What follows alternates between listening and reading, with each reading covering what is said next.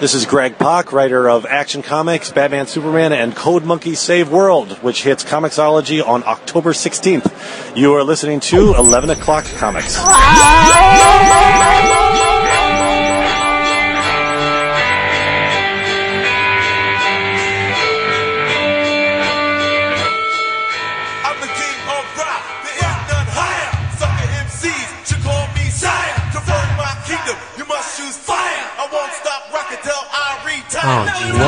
You know what that is.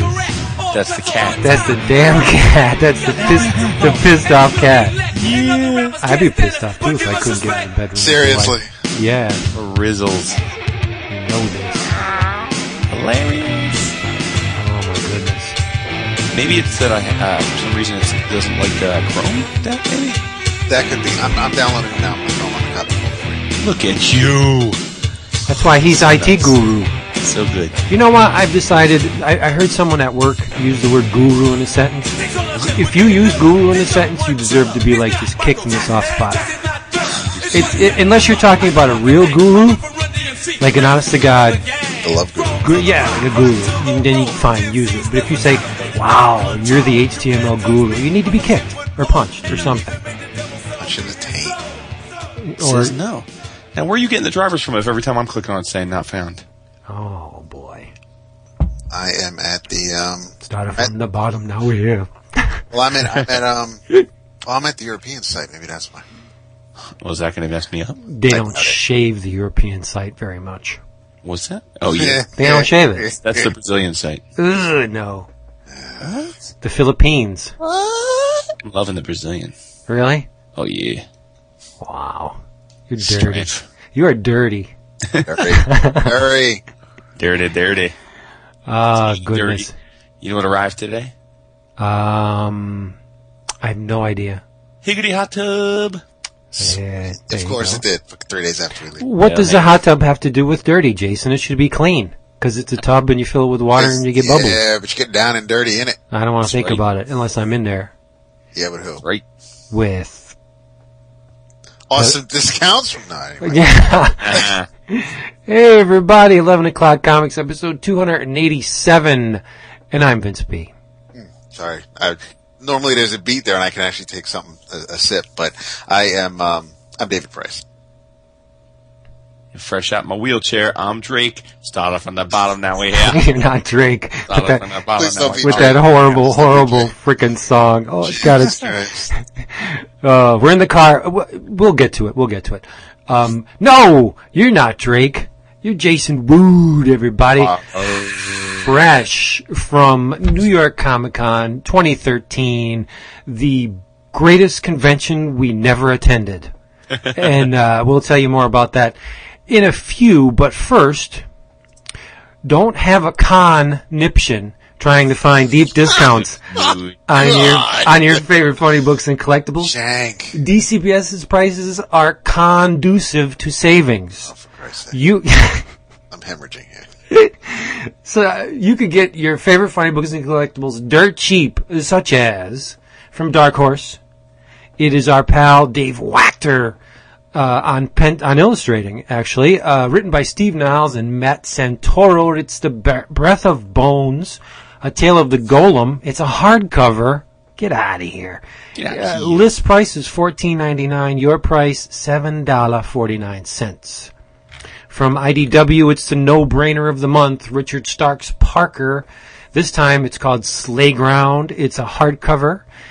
Cover price seventeen ninety nine. Take it home for a lousy eight dollars and from Marvel, keep those fingers crossed because it's the Muppets Omnibus, a whopping twelve hundred pages of comics that will only cost you after discount twenty four dollars and ninety nine cents. That's fifty percent off the list price. That's It's a bargain. That's cra- I just hope it comes true. Uh, they do not mind late orders or late order editions, and you can get your previews dirt cheap, a dollar twelve cents. If you're a first time customer, you can enter the code that the lovely David Price will soon tell you into the pre-moistened slot and get an extra 8% off your already massively discounted order. David, what is that discount code?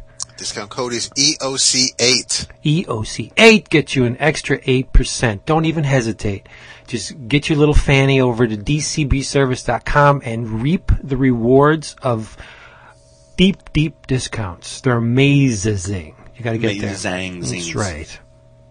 So there you go. Now, we got to do this. We got to do the con recap. It's going to be a long one because we had. Before we reca- recap, what are we drinking during our recap? Oh, we still do that? Oh. Yes. Wow. Of oh, course well, we do. Our, hey, our boy's not here tonight. We got to keep carrying on the Gotta represent. right. In case you haven't noticed, Chris is not here. He's on a curling adventure with. No, well, I He- don't know. Whatever. maybe. Yeah, I think he is. He's not here. He's not here. He's just not here. He might be here later. But What for right now, Says who? Did he say says that? the message that he sent earlier today. Yes. Well, I'm not connecting him. Hey, everybody. I'm drinking Pepe Mac. I'll connect Respect. him. I'll connect How about you, David? I am drinking some from California, a Blackstone Merlot. Wow. Oh, how is it? Not as good as what we were sipping Saturday night, but Oh. overall it's oh. not too bad. It is not, it's, it's, Does it make It- the it's glass good. disappear?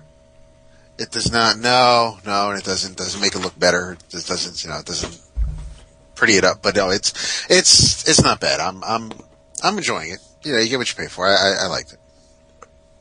Nice. And I am washing down my hastily eaten dinner with uh, some Miller Lite, There you go. the beer of champions. Champion? At least Hercules drinks that. Hercules. Correct. Hercules. He drank that in the 70s. Heracles, Hercules, Ares, Gilgamesh, Agamemnon, and Woodrow. Oh, I was talking about the champions. Angel, Ghost Rider, Hercules, Black Widow. Black Widow. Was, uh, who else? 'Cause, you know, you want Iceman in the fucking California sun. No doubt. Well, it doesn't matter to him.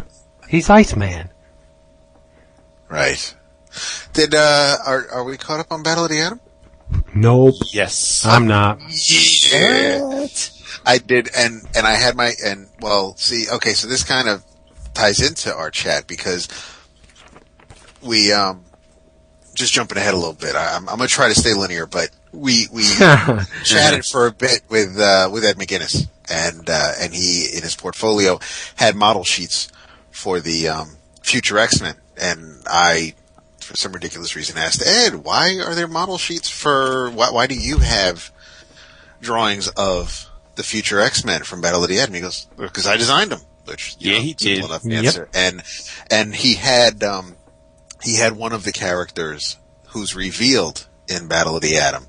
Uh, he had his name written, because it wasn't, they don't say his name until, uh, they actually, I don't think they say his name at all in, in character, but when he reveals himself, and I had to quickly cover it because, um, my booze hadn't caught up to that yet on, on, in the event, so I don't I think, didn't want anything, I don't think cotton's a word.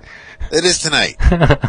you don't want to be caught? All right, You, whatever. you were awesome because you just plopped your hand right over I it. did. You went, probably, "Ah, da, da, da," probably and I pulled some shit. I probably ripped the cover in half. but it's okay. Nah, it was on, it was under plastic. But you know what? We should just continue with the Ed McGuinness discussion, and then we'll we'll That was an awesome discussion. drive back. We, we, we really are jumping all over. well, aren't we? no, because Jason was very hesitant to Yeah. to ask to solicit Mr. McGuinness to do a square on his jam piece. Correct. and you needed an angel, Warren Worth- Worthington, not an archangel, but just plain old, either red or blue angel. And I said, well, geez, why don't you get McGuinness to do it? And he's like, ah, it's going to be too much, or he's not going to have time, or he's, he's, It's an just- uncanny impression. because he's like one of the greatest ever. He's he's very intimidating. and I said, "What the hell? Like, let- let's just go ask him. I mean, it it won't hurt." And Well, he because you're such a social butterfly and I'm so reclusive. was I not this time? You were. I a know. New man. 80 Yeah. pounds off and you're a new man. And to our surprise, Mr. McGuinness was the most down to earth, approachable. Once you got him talking, you could not shut the man up. And he was just awesome. We spent about a half an hour with him. He All was told. awesome. He was. He was re- and laughing at himself, like, did not take himself seriously at all. Not at all. He's just a, a Boston Irish good old boy. Just- yeah. Just uh, and his his dealer Mike was cool, and they were sitting next to Dexter Vines, who was jumping in on the conversation. It was, uh, I think, as I think back on this show, the uh, the thing we'd remember most is just how many fun conversations we had with creators. Yep. Just just just talking. I mean, we spent the whole weekend just talking to people. Yeah, I mean, that, really that that's why I said the the greatest con we never attended because we our feet touched the main floor for no more than twenty minutes because it was wall to wall people and uncomfortable, cramped. It took forever to get maybe 100, 200 feet. Uh, so we just turned around and got the hell out and we never went back. We spent the entire convention, four days in Artist Alley and it was Yep. the best convention. Well, three days for me. Well, yeah, Three for the Daxter. right. But, um, back to I, mean, McGuinness. I, I will say that. I mean, I don't know if we want to do opening impressions, but I will say that um, that uh, this is right up there, if not at the top of, of the best cons ever. And Yeah. uh, the only one I think really holds a candle to it is the, at least for me, is the uh, the first C2E2 that we all were together. right. Yeah, that was pretty damn was- good. Which was awesome and, and tons of laughs and just a blast. But I think, you know, this was just, um, and, and I, you know, I guess it's like with all things with me, it's about expectations. Right. I mean, I knew we'd have fun, but because of the enormity of the show and how cramped and crowded it had gotten, I, you know, I thought it would be a con that we would, we would make the most of, but that there would be times that we were like, oh, this is a dread, you know, and there'd be, especially like on a Saturday where we, we even had talked heading into this weekend about possibly not even doing the con on Saturday, depending on how we were feeling, that we would maybe Right. just do stuff in the city. And, uh, you know, I have to say it just, it just fell into, to place. And the reason, I mean, the number one reason logistically is something that David was well aware of, but you and I weren't because we weren't there last year, which is just the way that the Javits has Artist Alley set up on its own now. Yep. And, uh, that made it so much better than it had been in years past. It was the so better. awesomest. Yep. They they Yeah. were really very smart to do that. Yeah. Because um, for the most part, I mean there there was a couple uh, stragglers of the like the cosplayers wandering in, but by and large they didn't really come over unless they were soliciting artists for something. There there wasn't just random cosplayers walking through just bothering everybody. Um, like I said, for the most part, you went up to the main floor and that was the problem. You'd get about three feet, someone would stop, disrupt the flow, take a picture, get another four feet, someone would stop, and it's like so annoying, you know? It- It's, it's really not conducive to fun at all. Unless you're in the costumes. Then, yeah, live it up. But, um, I want to talk more about McGuinness before I forget Yeah, do it up. he was talking about uh, the man is very self-conscious of his early work. Yes. He was talking about his majestic stuff for uh, Wildstorm, wasn't it? Majestic, yeah, Yes. right. And he says he hates it. Can't even look Yeah. at it. Can't even look Yeah, at it. well, it's it's a little cringe-inducing for him. He says. It- Yeah. And not, not, I'm not a big fan of his, uh, Deadpool work either. Right. Which Jason was like, "What?" Well, I know, yeah, like, because it's very early in his career. But yeah, you're right, and it's and he's somebody who kind of always had that that stocky statured of character style. He he it, it works for characters like Wolverine or the barrel chested Superman or Majestic. Um, s- he, it- it's familiar no matter when you look back over his career, but we're not unfamiliar. It, we're, we're very much used to artists that we talk to saying, that was my first book. I can't even look at it anymore. Yeah, I, there's underdeveloped Ed McGuinness, but I don't think there exists bad Ed McGuinness. I agree with you. I, I, re- I really don't think so. Um, and then he's, well, he was talking about Joe Kelly, what a hell of a guy he was, and it was because of his majestic work that got him the Superman gig. right. Yep. And that's, and that's something you can pretty much check off his bucket list almost right away. I mean, that, that is one of his earliest works in his comic book career is, is, is doing Superman. And now he's, he's working on, um, he's doing some work with, with X-Men. So, I mean, he's, he's pretty much, um, he's, he's checking off everything on, on his list and, uh, and it, because he, he's getting, I don't want to say getting all of it out of his system now, he's, he's doing what he got into comics to do as far as license or, or big two properties. He can, uh, I'd imagine he can focus on his, his, anything else that comes to mind that, uh, that he won't focus on in the near future. But for now, I'm I, and this goes back to the conversation that Vince and I tend to have when when he's Vince is all about having the creators keep their ideas for themselves and and and but there are times where you know some dude just wants to play in Spider-Man sandbox. And and if if the guy can do that play with the X-Men take Marvel's money and and just have fun with it then he can concentrate on on what he wants to do on leaving his personal mark on the industry. Mm-hmm. But that is a goal. He did say yes. He of course he has ideas. He he he said it would be it it'd be kind of stupid to work in this industry all this time and not try or, or leave something that's your own Right. out there. So And and our buddy Daryl, uh, this may make or break, probably break, uh, any kind of affection he would have for Ed McGuinness. The infamous Red Hulk punching the Watcher. He wanted to do that. That was all McGuinness. He wanted he wanted that to happen, and he shot the idea to Loeb, and it was not without reason. He Right, he actually came up with the reason why Yep. uh, the Red Hulk could see the Watcher was because that he was infused with the power cosmic. Right. Yeah. He uh, because he's because he's cosmically aware. He, he's able to tell that you know there's someone near him, Yep. and um, and that's what caused the uh, the the in one punch. But the what I also found interesting is that he made a point to remind us how when he becomes Red Hulk, um, there's no mustache because of his alter ego, and he he also said, which Jason and I were kind of talking about this Saturday night while we were watching Ron Howard do his thing. Um, if if you want to make a point of saying that, well, there's no mustache, Ed wants everybody to know that Red Hulk also has no eyebrows. Like Ron Howard. Alopecia, baby. Yeah, Ron Howard and, and David Finch. Um, Ron Howard has no eyebrows. Yeah. So, yeah.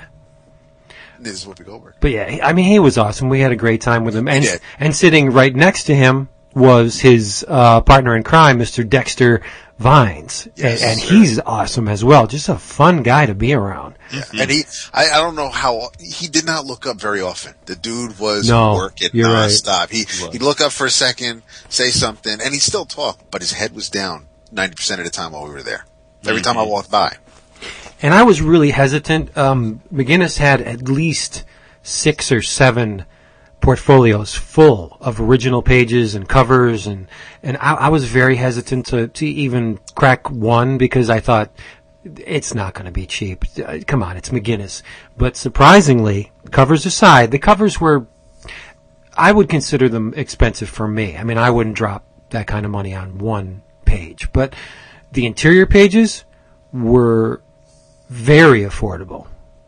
Oh, absolutely. I think that was the theme of the show. Yeah, I mean, I've there, there were the, um, the ones that uh, Vines had were anywhere from like 150 to uh, well up, right? And um, McGuinness had a bunch of 150 dollar pages in his portfolio too. I was like, am I seeing this right? Yeah. um, and our buddy Roland uh, from Australia, who has become at this point he's almost like the fifth as far as conventions go. He's like the fifth Yes. EOC member.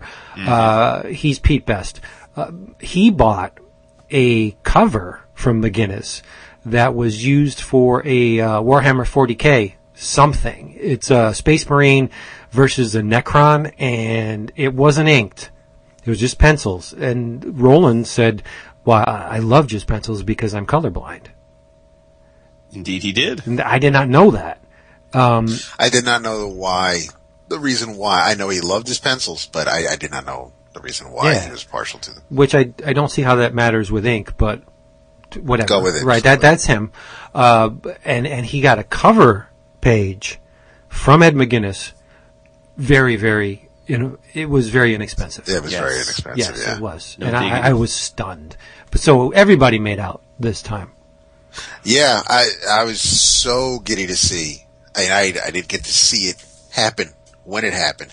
I just heard about it Thursday evening. But um, even our your friend and mine, Vince, was Yeah, how about art that? game this time around. Yeah, he did. I couldn't resist at those prices. I really I couldn't. couldn't either, dude. If Yeah. I would have, I would have forced you to get them. Yeah. Well, I mean, let's let's just start it off proper, and then we'll we'll make our way to the uh, original art purchases. But uh, So Thursday, what time did you guys get there?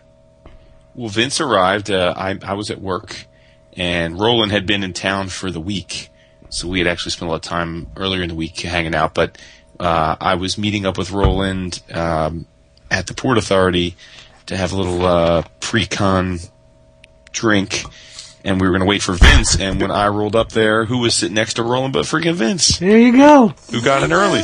Yep.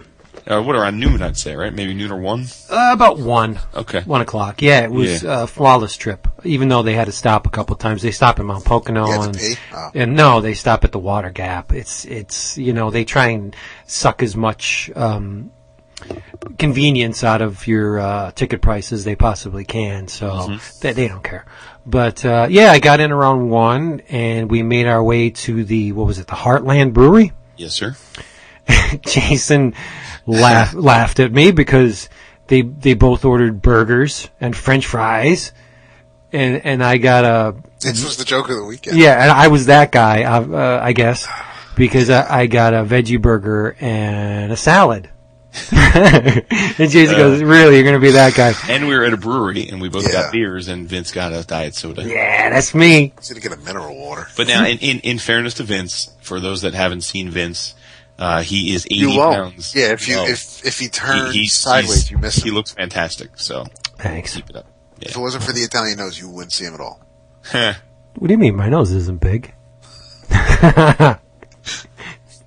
My nose would be tickling your rear. There you go. Um, so yeah, and then once we headed to the con, Jason had to do all his fancy footwork to get his jam pieces started. And there were how many? Six, seven?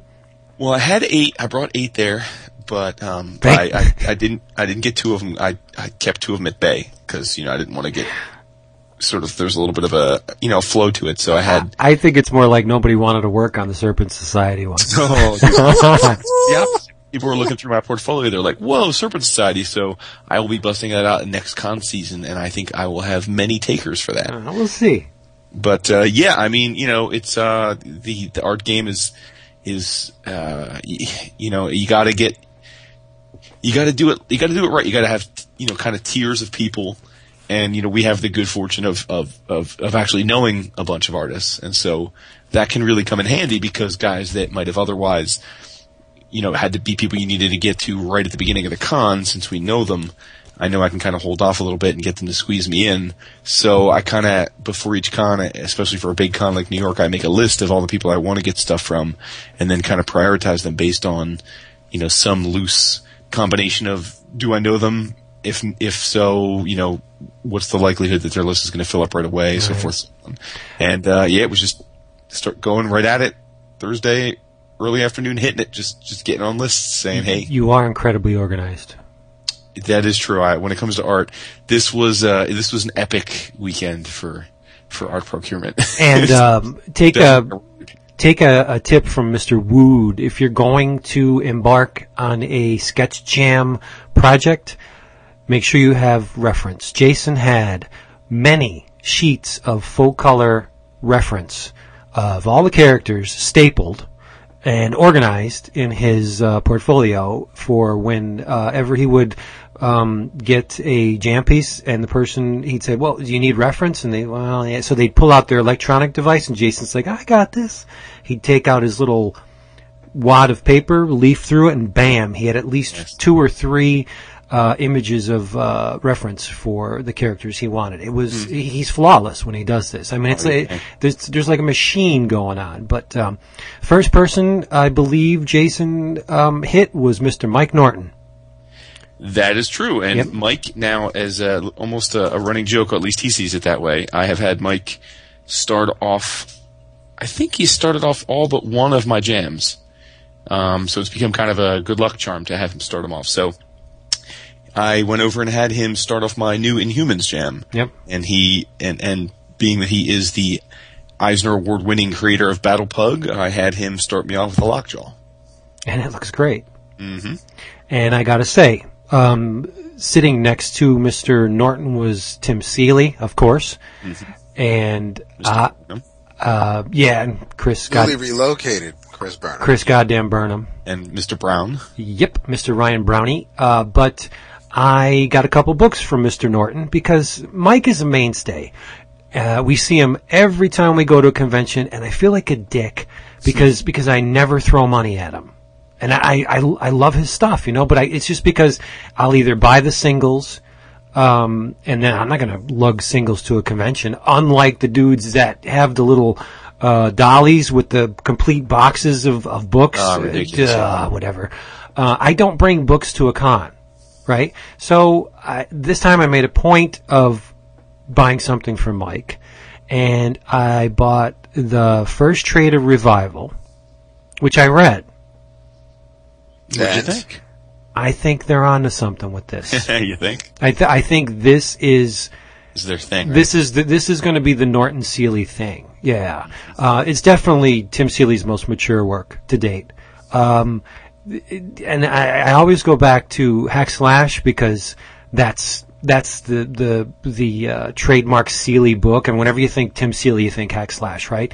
And in that book, he manipulates a lot of genre tropes and those dog-eared, um, some would say overused um, tendencies in the horror genre.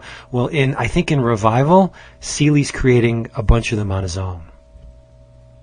Stuff that's that's going to become, uh, you know, well known within the genre as identified with Seeley. There are things in this there are things in this book that are really sharp. Really disturbing and really unique. I was, I was, I wasn't stunned because I know what both men are capable of doing, but I said to myself, "Damn, this is this is the book. That's this is the the Norton Seeley joint. It's going to hit. I'm going to. I think it's going to somewhere down the line. It's going to get picked up, and somebody's going to make a movie out of it because it's that good. nice. Yep. And I don't think Norton's ever been better, pencil Uh, wise. he keeps getting better and better. yeah. He does. I agree. Yeah, I love it. I love it so much. Um, so much so that I amended my DCBS order and picked up the second trade. Ooh, look at you. Yeah, I got to know what's going to happen. It's Mm-hmm. yeah, they they kind of leave you hanging at the f- end of the first trade. Got to know. Yeah, but yeah, he did a great lockjaw for you. He did. He did. I mean, I got a lot of. I mean, I don't know. It might be easier if I just run through the jam pieces because it might be easier than telling the tale of each one because we'll be here seven hours. I think. Oh, that's okay.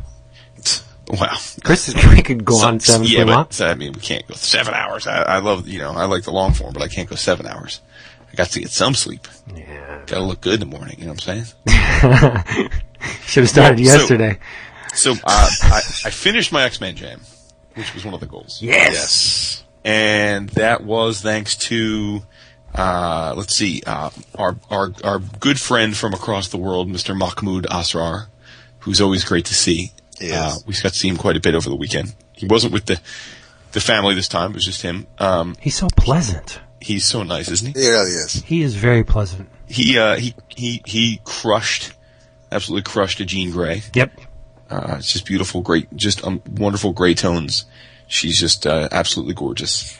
Uh, that followed up by um, another mainstay and fan favorite of mine, Mr. Matteo Scalera, who, uh, funny story about him, when, when we went up to say hello to him and get on his jam piece, he had this giant bag that was just midnight black, the whole thing. Oh, dude, I was so worried. Me too. Because he he had a plastic bag loaded with like pens and um, ink, Ink wells. little bottles of ink, like the dropper kind with the squeeze and you know that you put in the the wells and you know use with a brush, blah blah blah. But uh, and I guess something happened and it something blew up in the bag. He had Yes. ink all over his hands, and I'm and thinking I mean all over. it was everywhere. I'm thinking he's gonna touch. I know. He's he- he- he's inadvertently he's going to brush on the side of your jam piece or touch it and and fuck it up. But he, to his He credit, did. he did not. He did not. No. he and he, he ended up doing a fantastic Psylocke uh, Oh, amazing. um, for me. Uh, I'm I'm sorry, not Psylocke, uh, Polaris for me. so yeah, Yeah, um, and uh, also uh, while while he was doing it, I had spoken to his rep, uh, his art rep, uh, J- Jason from Essential Sequential um, beforehand to look at some Black Science pages, which is the new book he's doing with Rick Remender. And my God, those pages are absolutely freaking off the charts, man. Yeah. It is like stunning work. I cannot wait for the book to for come the, out. for those of you playing at home, you, you had to have been there because it kind of went something like this. Jay, um, he said to Jason, "Here, I'll give you a little pad of post-it notes, and you just kind of tag which ones you're you're interested in." Okay. Um, and, and Jason's going through the book. He flips the cover. Ooh, he looks at it. Uh, so, so he, next page, bam, there goes a post-it note. It was a double page spread. Then he, he flips the page, bam, there goes a post-it note, bam, bam. And at the end I said, why don't you just stick one on every page? The, be- be- they, the pages were that nice. They're beautiful. I should have just asked if I could buy the issue. That's what I, s- didn't I say that to you? Just buy the damn issue. Yeah. But uh, no, they're, gorgeous. Um, full wash images, and uh, Matteo was. Uh, he said, "I'm really getting a workout on this book because I guess there's dimension hopping, hopping, uh, yeah. in- involved." And he said he basically has to invent a reality every issue, Yeah. Yeah. and that that takes some chops to do that. Um, if they're anything like the first one, this is going to be his landmark book because the first frog creatures with with like electric tongues coming out, Mm-hmm. um, you know, the heads getting ripped off, uh, anthropomorphic frogs, Like uh, Mayan pyramids on the back of giant oh, turtles. gourd. Yes, they live on the back of turtles. Yes. That is awesome. Uh, it's just going to Yeah. be great. It's it's it's just exceptional. Uh, and so yeah, like to your point, he he ended up uh, not getting ink all over my jam piece. Uh, and then I parlayed uh, from him to another one of his essential sequential stablemates, Mr. Dave Johnson, who is another guy who I've seen at a million cons, never really spoken to before, and much like Ed McGuinness, is just a totally laid back, funny guy. Yeah. He, uh, we just chatted the whole time he drew for me, and just was a funny dude. Got a got a dirty sense of humor, and uh, he he he did a fantastic uh, rogue for me, which left the one and only spot left on the jam piece, and that is, uh, as you said, was was beautifully finished off by Mr. McGuinness, and the the best part of that was that you know he did the angel for me, and um, we had told the story after Baltimore about how the one and only non-inked square on all my jams is the Terry Moore um, uh, Emma Frost from my from from a couple months back, and that you know I have to figure out a way to get Terry to ink it at some point. So Ed's drawing the angel talking to us, and then he finishes up the pencils and he hands it to me, and I'm like, oh, it's I'm like, so, so I'm like Ed, uh, you know, can you can you ink it? And uh, he's like, oh, he's like, uh, well, he's like, all right. And it was like this wonderful, con- like, like collective group of, of, of cosmic forces at work. Cause he was not sure if he had the time and his art rep was like, oh, I don't know. You know, we fit you in, but you know, that usually costs more. Yeah, the like, rep oh. was watching him like a And I was like, oh, listen, man, you know, I thought that that was the deal. Like that was the, but whatever. So I wasn't sure how it was going to go. And then, um, uh, one of Ed's old DC editors, uh, Eddie Berganza came up to make small talk. And Ed was all giddy to see him and they started chatting. So next thing you know, like as he's chatting with him, he's kind of like losing focus and he's just sitting there inking Angel while he's chatting because he's not even thinking twice about it. And then sure enough, boom, beautifully inked, handed it off to me. So disaster averted and, Yeah. uh, and it, he hooked it up. So as soon as I get the Terry Moore, uh, uh, hook up to ink it, uh, ink Emma Frost, that, that, that baby will be done and ready for framing. So yeah, very successful on that front. Yeah, and uh, McGuinness was a little reluctant at first to do Angel because he's like, Angel's a dude with wings. He goes, how am I going to do a, a headshot of Angel? But he pulled it off. He he had the, the you can you can see the wings kind of in the background. So yeah, he nailed it. He did. Oh yeah, totally. So it's great great stuff. I'm I'm very envious of that jam page. Nice. Look I am. Yeah, there's a Yes. lot of good work on that. Indeed, indeed. Yep. Um, all right, who, let's let's let's do another story. I'll do, I'll, I'll do the jams as the stories unfold. Another story, huh? Yes. Well, Thursday we we should finish up Thursday. So it was me, you, and Roland basically on Thursday because David Yeah. had to work, and uh, We'll work at home. Well, yeah, we, we do, um, and we by work we we mean work at home in bed, Yeah, on the workbench. playing the pipe.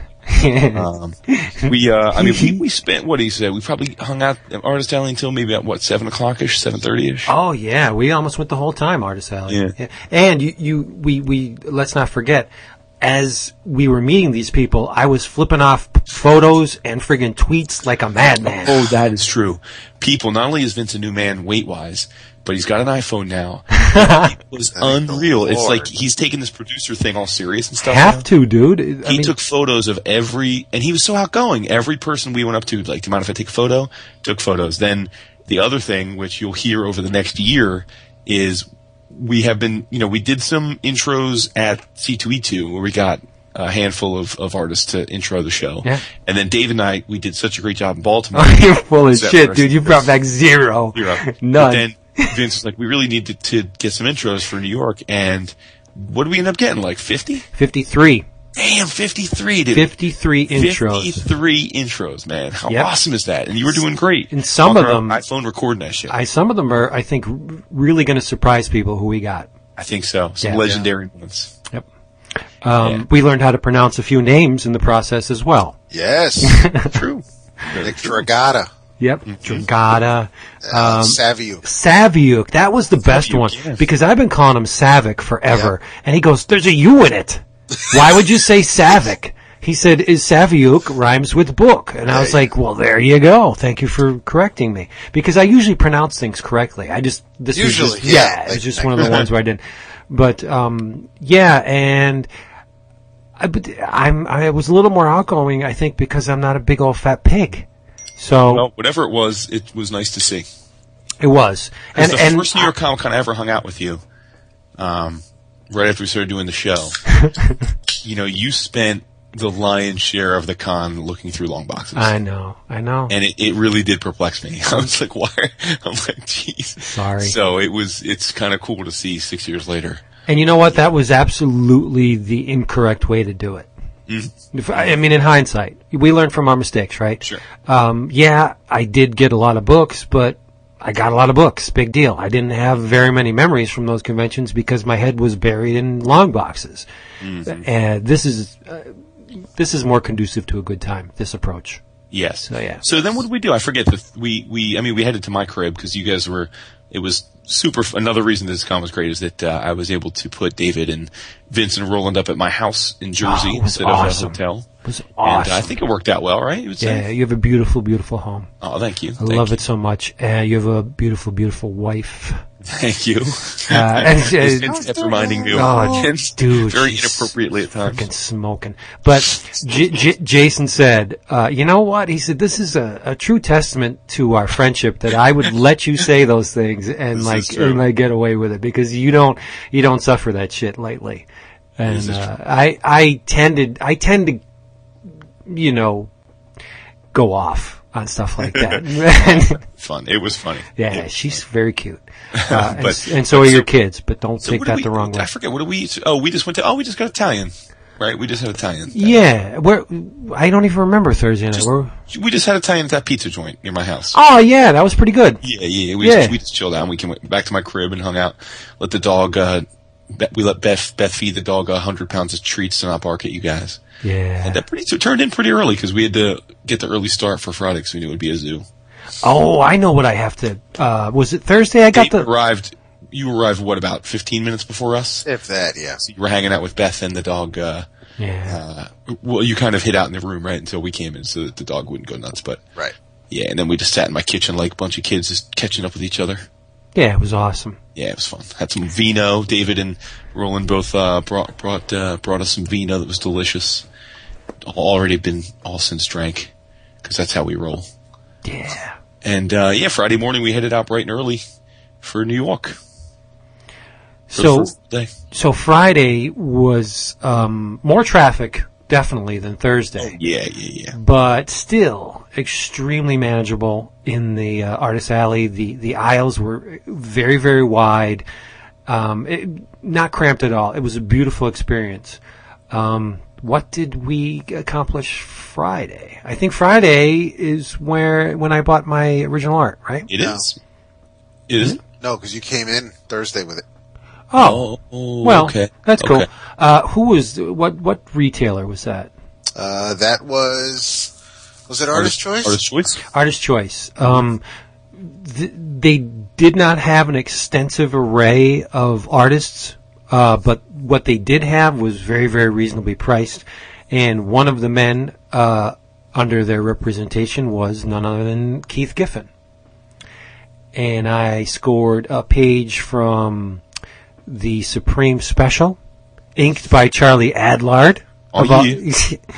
and a page. Uh, actually, it's a full page, but it's broken. It's a full page image, but it's broken up into the twelve panel grid that uh, uh, Giffen used to like to use uh, from VideoJack, number eight, I believe. And I got them for twenty dollars a piece. Yeah, you did. That's disturbingly cheap. That's awesome.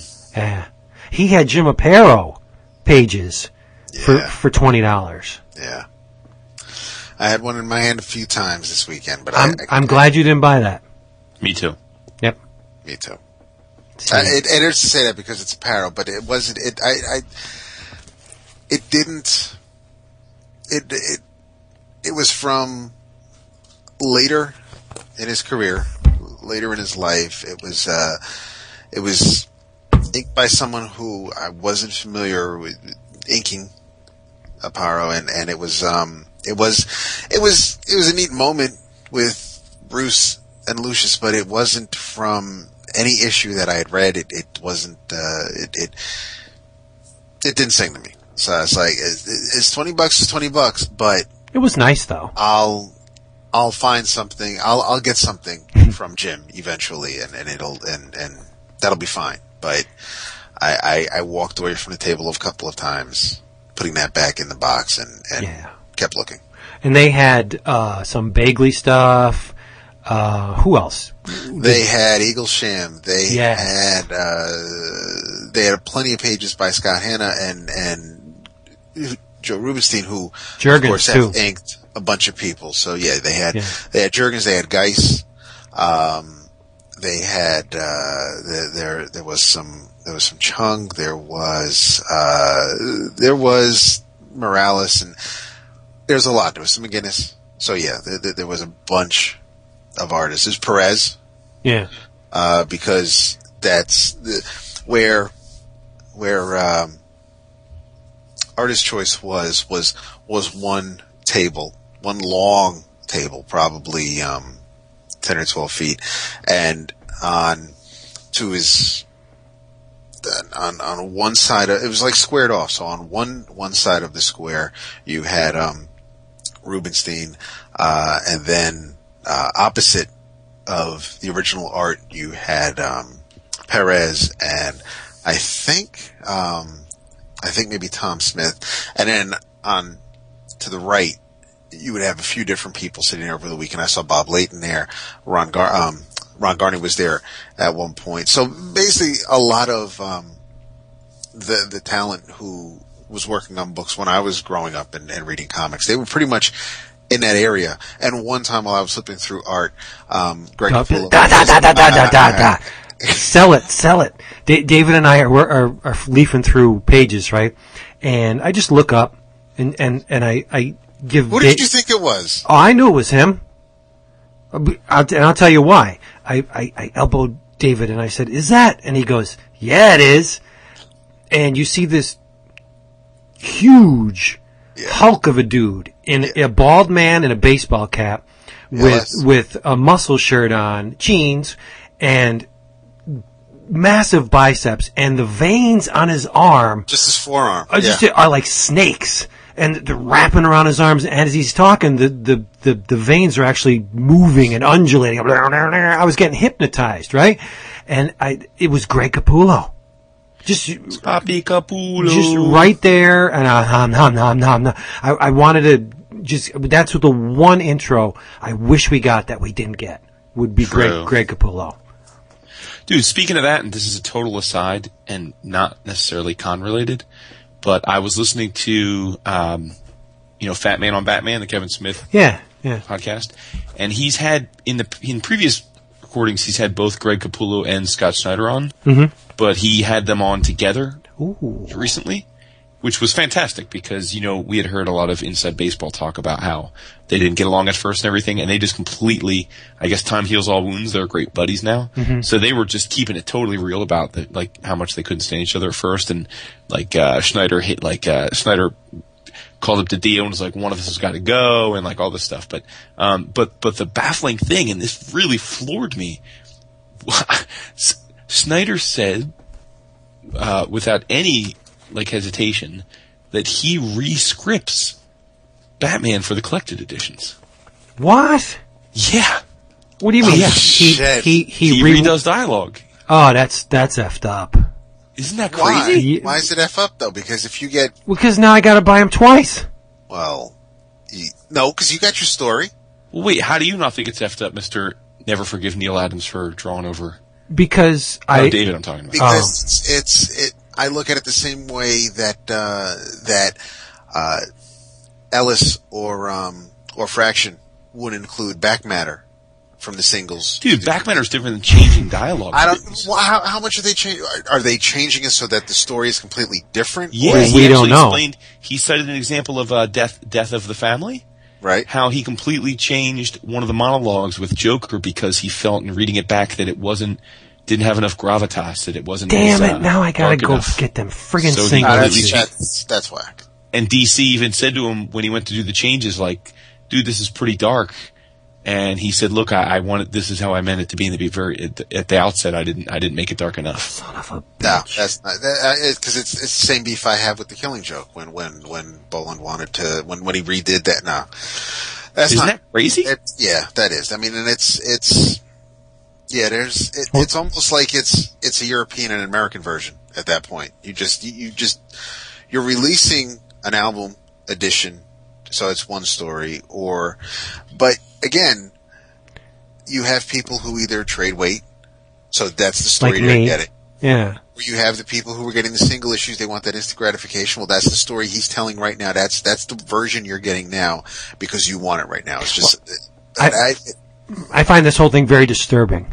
It is because I've now I've missed something, and I normally don't care, but when it's stuff that's this good, then it bothers me. It's crazy, right? I Yeah. thought he to be freaked out by that. I would, and what freaked me out is he was so nonchalant about it. Like he was just like, yeah, he's like, I, you know, because I guess he was trying to make the point that he's always tweaking and he's never satisfied, and that, and I was like, man, I cannot believe that like that hasn't gotten more play. Like I, I, I, it's a I big thought at first, I thought at first maybe like if if a word balloon was going across two panels or was continuing on the other page, then it was just tweaked to fit No, no, no, the panel or something. But if he's dialogue. just that's basically rewriting it. Then that's And You're dude, getting- you would have you would have loved Capullo, David, because he was talking about how he was butting heads with uh, with Snyder at first, and like the first script they got, like Snyder, you know, they, he Capullo went to print it was forty four pages for a twenty page book, and Capullo's like, nah, nah, nah, this is. Nah, son.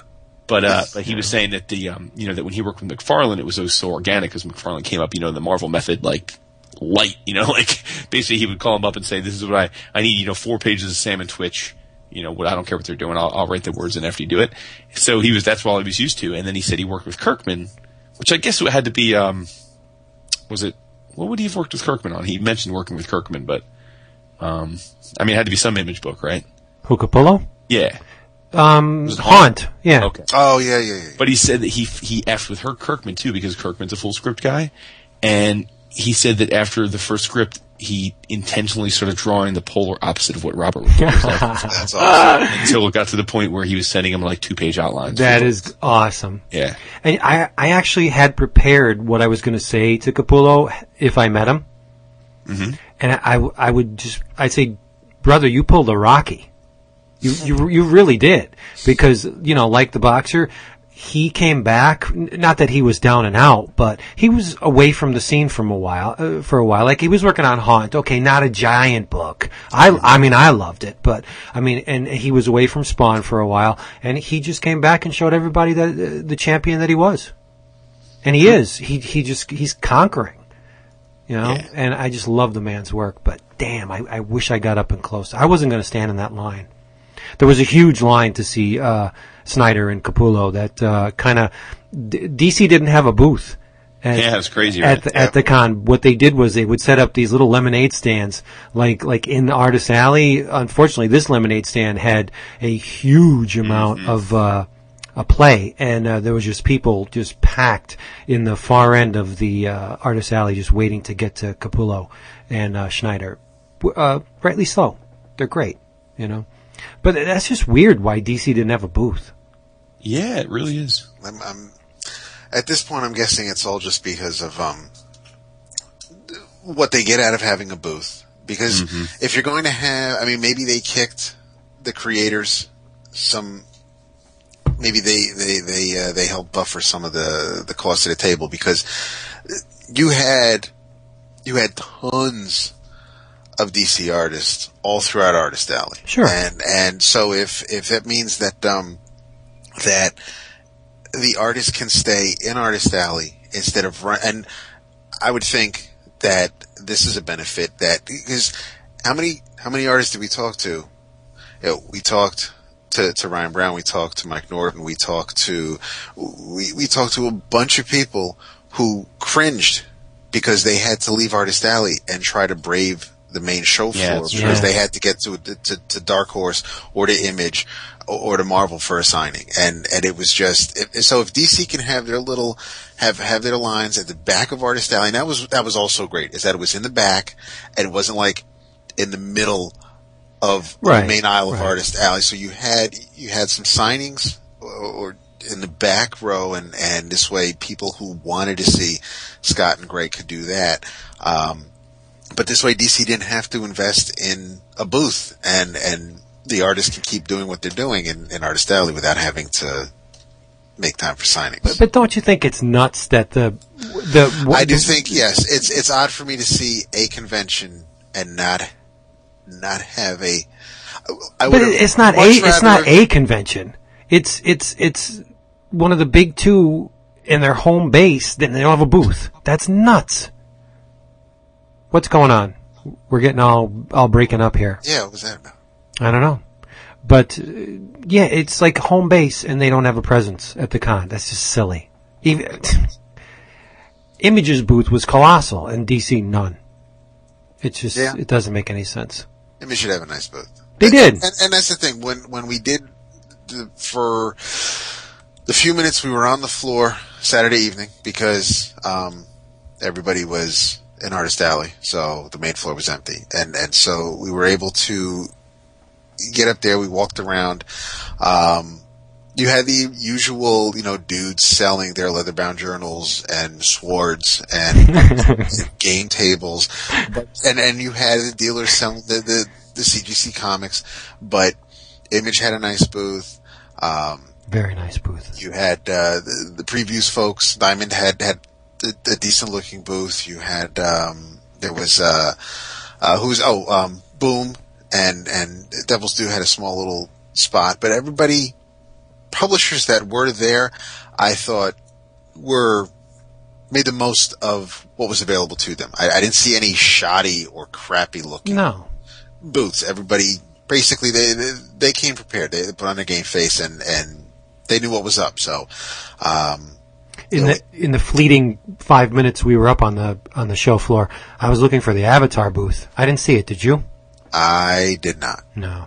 I can see why DC wouldn't want to have a presence there, depending on how much it costs. But it is it is strange to go to a comic convention and, and you have the Marvel booth, you have an Image booth, you have you have a Boom booth, and a Chevrolet booth, as opposed to And an NBC Universal booth. Right, and, and and that's the other thing. I've been giving out the fucking lanyards to people at work, and the lanyards actually say, you know, Dracula on NBC starting October 25th. But yet, it's a Comic Con, and I get it that that's who paid for it. But it part of me still wants to see something comic related if if I'm sporting your goods for the weekend. Um, It is a Comic Con, but I think it's more. It's starting to lean. Well, it's more. It's it's very. It's It's, tipping Diego towards the San Diego. Yeah. Yeah. Yeah. Which is why we hook we, we stayed on in Artist Alley for the majority. And Yeah. that was perfectly fine. Uh, it actually was beautiful. it really was. yeah. It really was. So that's uh, so that's a bunch of Friday. Yeah. Now Friday, um, Friday was uh, just in terms of uh, art. We I got a bunch. I have an Excalibur jam, and I uh, actually met a new artist, at least new to me. Um, just to talk about serendipity. About a week before the con, um, I saw a couple people like Stegman and Scotty, who I follow on Kickstarter, back a comics Kickstarter called Headlopper, and I checked it out, and it looked great, so I backed it too. And it's by an artist named Andrew MacLean, who, as it turns out, was set up at New York Comic Con, and uh, he and his very fetching uh, significant other. I don't know if it was his wife or his girlfriend. I'm sorry. We should have asked, but we didn't. But uh, she's got it going on. Clearly, um, they were very, very cool folks, and they were there. So I had him draw um, a Kylun on my jam piece, which is great because Kylun is an esoteric character that most people aren't exactly clamoring to draw. So he was more than willing. Um, and then uh, on that jam piece as well, I got two others done over the weekend.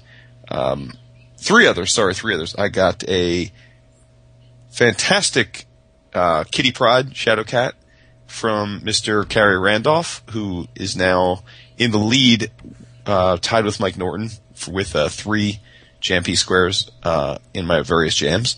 Um, I got a fantastic Colossus from Dave Bullock, who um, David and I talked to at Baltimore, but he was his list was full by then.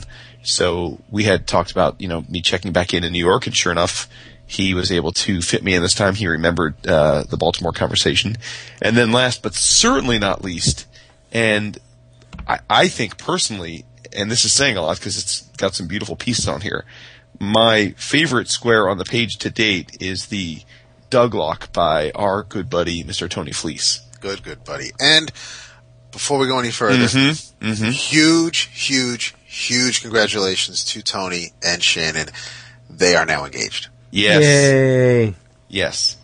And Tony is keeping with all of us in a seemingly, you know, for all the, the, the crap people give uh, geeks and comic book nerds, we seem to have an uncanny ability to marry or be with women Yeah, above he is. He is perpetrating that stereotype. Absolutely. yes. Yeah. She is. She is Stunning. gorgeous and Stunning. funny and smart, and I found her quite quite awesome to meet. And he is damn smart to have locked it up. As I told him, I said, dude, you're lucky she even looks at you. Seriously. Seriously, dude. And because I mean, when you think about it, the kind of conversations they might have at home. But I mean, he's rolling in My Little Pony money. But I mean, if she's got to come home and he's doing research because you know he's watching the cartoons, I that's that's a a uh, a good sign of of how strong her character is to be able to to put up with that. But um, Dude, that day she had the stockings on. Stop it. I, I, I, I was like, he was talking to us, and it was know, all I, could do. Not, to, listening to him. I I don't know know. what the fuck he was saying. So Hilarious. uh, no, he. You guys are dirty bitches. Uh, yeah, well, come on. But Tony's a great guy. Um, not How good only was that Douglock. he, st- like I said, he stole the page. You, you don't look at anything else but, It's but so Tony's much Douglas. color. He's got a bunch of different greens. He's got the the blue uniform of tons of different yellow and gold to make you know that just it's incredible. It really is incredible. I mean, it's it's it's uh yeah, it's it's nuts. It's nuts. But the thing about Tony is, I mean, he's a great illustrator. We know that, but a smart dude too, um, on a on a wide variety of subjects. Not the least of which, uh, pleasingly to Jason, is rap music, The hippa hop. the hip hop. Yeah, That's right. so we're losing David now. I see the, the the pendulum has swung in his direction. Why he's having technical difficulties? Uh, it's connecting with him. Yeah, yep. Bummer. This is nuts. This is uh, for those of you playing at home. This is our second bout of technical difficulties. You don't see it on the back end, uh, but yeah, Jason got Yeah. got bounced earlier, and now David's getting bounced now. Yes, you're right. It's some silly shit. Well, while David's trying to reconnect, I'll just go through another jam while we're at it. We mentioned the Inhumans jam. Yeah, And so also, so Mike started me off on that one. Um, I had, as Vince knows, you know, I, I try and, I don't just do squares, I outline, try and put some composition on each page to make it look a little different. So with the Inhumans, I have, I had 11 squares for the characters I wanted, but I left one of them, uh, instead of outlining it in ink, I left it in pencil, and that's because I wanted Medusa to, whoever was going to draw Medusa, I wanted to have them extend her hair, given her powers, you know, beyond the square itself. So, uh, our, our good buddy, um, Daniel Govar saw the page and he said to me, who's going to do Medusa? And I said, well, whoever does Medusa has to hook it up with the hair. And he said, can I do Medusa? and I had had uh, Daniel do a, a incredible storm on my X Men Jam at Baltimore, so I knew he would hook it up. So um, I said, "You're you're the man, do it up." So he killed it. Like the hair goes all throughout the entire jam piece. It's incredible. It's almost like a full commission unto itself. Yeah, it's nuts. And so he set the bar, and as you pointed out, Vince, you know, one of the nice things about the jams is if you can get the first one or two squares really jump off, if you can get them real jump off and get guys to kill it, then it really sets the bar for the rest because guys see other other artists and they, that competitive nature Oh, comes in. sure, sure. And you noticed Oh, that sure. that if um, the first couple artists stick with just um, black ink, the rest of the commissions will kind of be in line with, with the, the previous images. Yes. Where, whereas if the first couple guys go full color, everyone expects that to to proceed in full color. So it's depending. It, the initial stages of a jam piece are very, very, very important. It sets the tone for the entire piece. Yes, absolutely. Yeah. And then the other two squares I was able to get done on Inhumans were uh, Ramon Perez did Triton, and Alessandro Vitti did uh, a, a Gorgon for me. And uh, Alessandro is a, a really nice guy. He and his wife were uh, were here, and he doesn't. He neither he nor his wife speak much English. But they were very, very sweet, and uh, he's a guy that people need to watch out for. I mean, I know he's done big two books now for a bunch of years. You know, he's done uh, Red Lanterns recently, and he Right. did uh, uh, Secret Avengers, or not Secret Avengers, um, Secret Avengers. I'm not sure. He, yeah, it's it's. I know it's something I've read uh, at Marvel, but so he's been doing big two books, but I, I don't know that he's yet, yet a household name. But he is phenomenally talented. yeah, and, those Red uh, Lantern pages were outstanding. yeah, so keep an eye out for him for sure. Um, probably the the the most um, nerve wracking jam was the I started a Weapon X jam this um, this con, and I had thought that I was going to be able to get Rafael Albuquerque to draw on it, and this was one of those Thursday things where I knew Albuquerque wouldn't have a very big window of, of opportunity, so I went right to his table. I have bought some Albuquerque artwork in the past, so that was my entree. I had exchanged some emails with him. I reminded him of those. He remembered me. I brought the pages out that I had bought from him to sign. Things were going well. I pull up my jam and say, "Hey, um, this is the jam piece I talked to you about," and he was like, "Oh, I don't have time for that." so, so, so I was like, "Oh, all right, uh, okay, cool, man. You know, well, thanks for everything and all that." Um, and then this is our uh, Paolo, Paolo Belfiore, who who runs Cadence Comic Art that we've talked about many times. Um, not only is he a fantastic art rep, but he is a good friend, and um, we were chatting, and, and he reps Rafael, and so Paolo asked me how things were going. I relayed the story to him, and without hesitation, he said, "Give me the page." And I said, "What?" He said, "Just give me the page." So I gave him the page, and he marched right over Rafael and said, "You need to do this jam piece." And Rafael said, "No, my list is full." He's like, "This is for a friend. You need to do it." And so he, Albuquerque, jumped off my Weapon X with a killer Wolverine. You pulled it. I'm telling Dad. I didn't. I didn't intend to. Uh, no, I know, but that's how it worked out. yeah, it, it is how it worked out. So, so uh, and then and then uh, and then Michael Walsh, um, the incomparable artist behind the Zero number one that we talked about last week, and the newly announced artist on Secret Avengers. Congratulations! Um, did a Sabretooth on that jam as well. Yeah. So And as some people on the forum have reported, and we got to saw, we get to see up close and personal the uh, pages from Zero Number One with the uh, the afterglow pages, I'd like to call them, the ones with the Yes. nudity. That was done after the fact because his original pages, they both have the their uh, their undies on. You don't see any of the na- na- nasty Sure. bits. Right. Uh, that's cool. That's cool. It's like you know you get to see how the sausage is made, as, Yes. as Chris would say. correct. Yep. So Keeping it alive, even though he's not here. yes, But we got to tell him about. Uh, Was it Friday night? We went f- to the the diner. The No, no, that was uh, that was Saturday night. Saturday Friday night. We went to uh, Jigs. Jig. jig. Yeah, well, that's what I'm talking about. Jig, well, no, jig. Jigs was the pub. See, I kind of call. your wings. Yeah. So, Jigs is a little little Irish dive bar. Jason, you tell it because you're the one who uh, experienced the most pain. Well, Jigs is a place that uh, in my town. It's a little Irish, uh, like you know, bar slash pub, and uh, just a local hangout, very inexpensive. You know, one of those great little local finds. So on the way back Friday, uh, again we were keeping it low key. uh, we'd all spent a pretty decent chunk of change buying art and whatnot that we'll get to as we progress. So I uh, I said let's swing by Jigs. You know, we'll get some sandwiches, some burgers, and whatnot. But one of the things Jigs is known for is fantastic buffalo wings. And I'm a bit of a pussy, so I always get the medium You don't have to say that. and that. they're delicious. But uh, you know, Vince likes the spice, so there are mild, medium, hot, and then what? Suicide. Suicide. Yeah. Suicide. So Vince orders the suicidal nonchalant shit, and uh, they arrive, whatever. And uh, you know, we all got our food. David's hooking his thing up. He's got a burger. I'm eating my wangs. They're good. Roland got some wangs. He's eating those. They're good. And you get your suicide wings. Yeah, and the sauce on my suicide wings was probably around ten times thicker. Yeah, than, more than like the, paste. It was like paste. It was like Yeah. lumpy, lumpy paste. Um, So you're munching them, yeah, and I'm watching you, and you seem to be enjoying your wings exactly like I'm enjoying my wings. they were good. So I say, Vince, is it is it hot?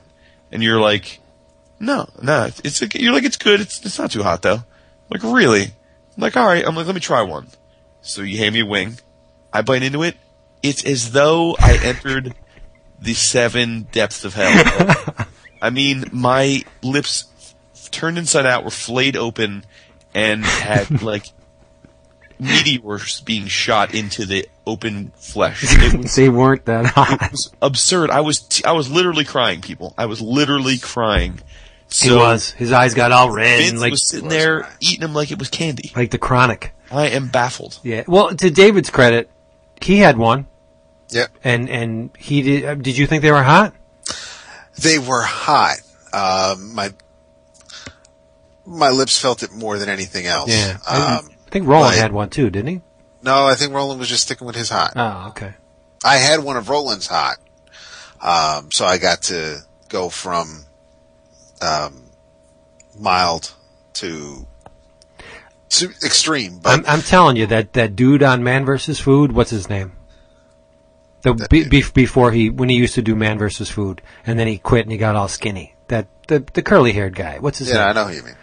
I could definitely best him in a in a a spicy eating contest. No no question. Because he gets all visual and he's banging the table and he's sweating. Bah, that's don't don't be a girly man. I, I could definitely definitely eat eat him under the table with hot food. I know it. You know it. I, I, I I'm confident. I'm confident I could do it.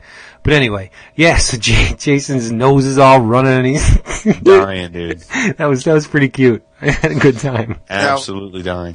Friday is is the day that um, you had Matteo work on the jam piece, right? Was it Saturday?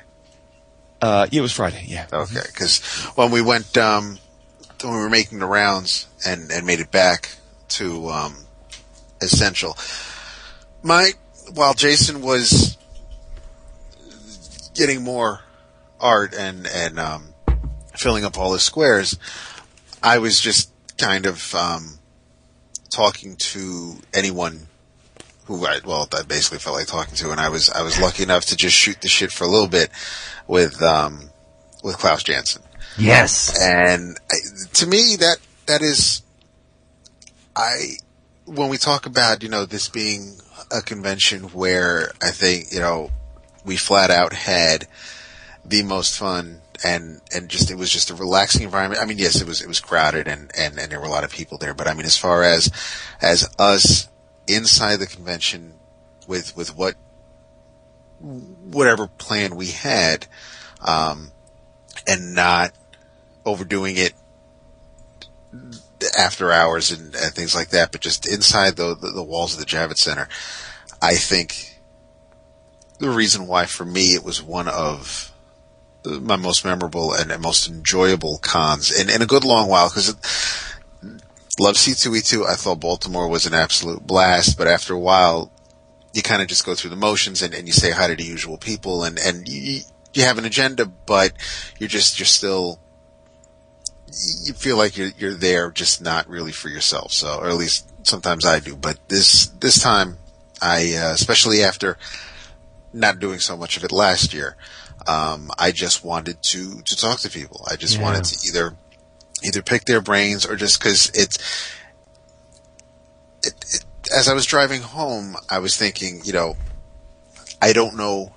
I'm I'm I'm not about to back Murphy's Kickstarter to go draw in, in, in Maine, so I'm not really going to be able to hang out with with Janson anytime soon. So if if an opportunity comes up, or I can talk to Klaus or bring up some obscure character that Jason never heard of to Alex Saviuk, I'm going to kind of, Oh. I'm, I'm gonna, I'm, I might, well, see, the thing with, with, with Saviuk though, that was, I was, I didn't want to, it sounded meaner than I intended it to, so I had to kind of dig myself out of a hole, so I threw myself a lifeline and, and, and it just went into a different direction. But, um, James is making the googly eyes because oh, we, he we, was just like, we out. He's like, them he's like, son. yeah, I we know. were talking to Alex for about twenty, At least ten. Hot minute. about It twenty was- it was minutes. I would say 10, but okay. Yeah. Well, it seemed like.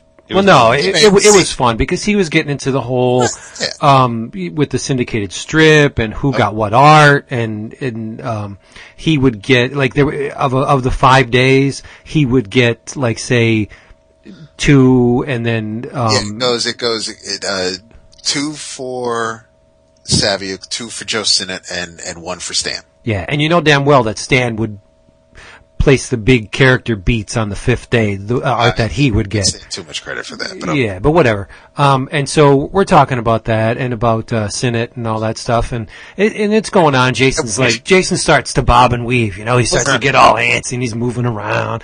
And then David mentioned, Well, no, because you, you did the intro, yeah, and he said, he said, well, this isn't, this is, this isn't for like some porno thing, right?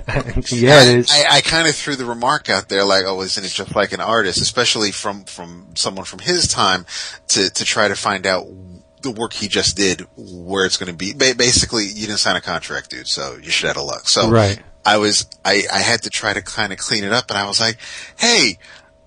I used to love those airwave backups, except for when Colletta inked you. And then he was talking about, and that's when The his boom. eyes lit up because he That got Colletta's the godfather of he children. He was like, no, but he was just like, he was like, well, I kind of had to, I, I had to put up with some inkers because I knew I would eventually get the inkers I wanted on my work, like, like Giacoia, like Giordano, and, um, and then I don't know how the hell he ended up getting into this Superman story that was commissioned by, it was, you know, DC paid him, but it was for, um, a German publication, and then eventually that became an annual or, or a two-parter, and so he had to do a split, and it just and it spiraled into something else. And at that point, Yeah, I, did. like I was, I, I was like, "Is this this this parachute is a backpack?" And I was just like, "It, it was like this." I'm like, "No, you're right." And, and it was a there was a young lady standing in front of his table all while we were talking to him, so I didn't know.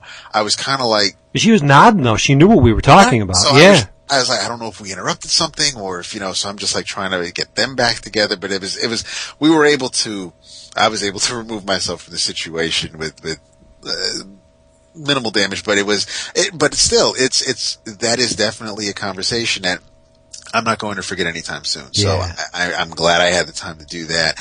When I was talking to, to Klaus, it was the difference between, um, working with Romita these days compared to Miller back on the Daredevil and Dark Knight days and how the Dark Knight even came about and, and how it, um, it morphed from what it originally was, um, was pitched as and, and how Giordano was, was ins- instrumental in, in having that break the format by having that prestige or what became known as the Dark Knight format, but the prestige format and he wanted it to be something different and, and, um, you know, so we would, it was just, it was a fantastic conversation I was having with the dude. Yeah, the, um, Janson is a man of principles and limits. Uh, he was one of the very, very few um, people there we approached to for a um, uh, an, an uh, what am I an intro a bumper. a bumper, and he didn't want to do it. He's Did like, he? he's like, nah, like, nah, son. nah, I'm not very good at stuff like that. I don't want to do An it. interview.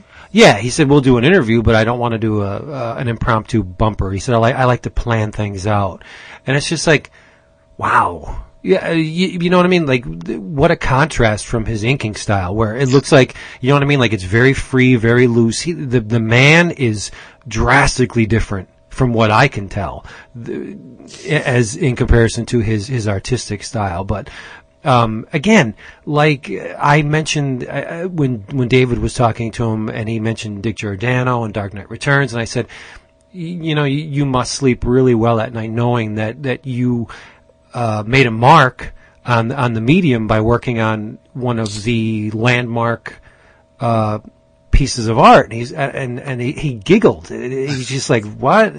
I, I said Dark Knight was a, a landmark work, and then the same thing with Geoff Darrow. We were talking to Geoff Darrow, and self-deprecating to Yeah. the extreme. Yeah. He's like, my work is shit. I hate my work. It's terrible. Look at the, we're looking through his portfolio and every, every piece was nicer than the next. He had this Yeah. gigantic landscape image of Godzilla, um, Gamera, and King Kong. And it was gorgeous. And I'm like, I, I, I don't know how I'm going to walk away not buying that. That is a beautiful piece of art. And he goes, that's terrible. I hate that thing.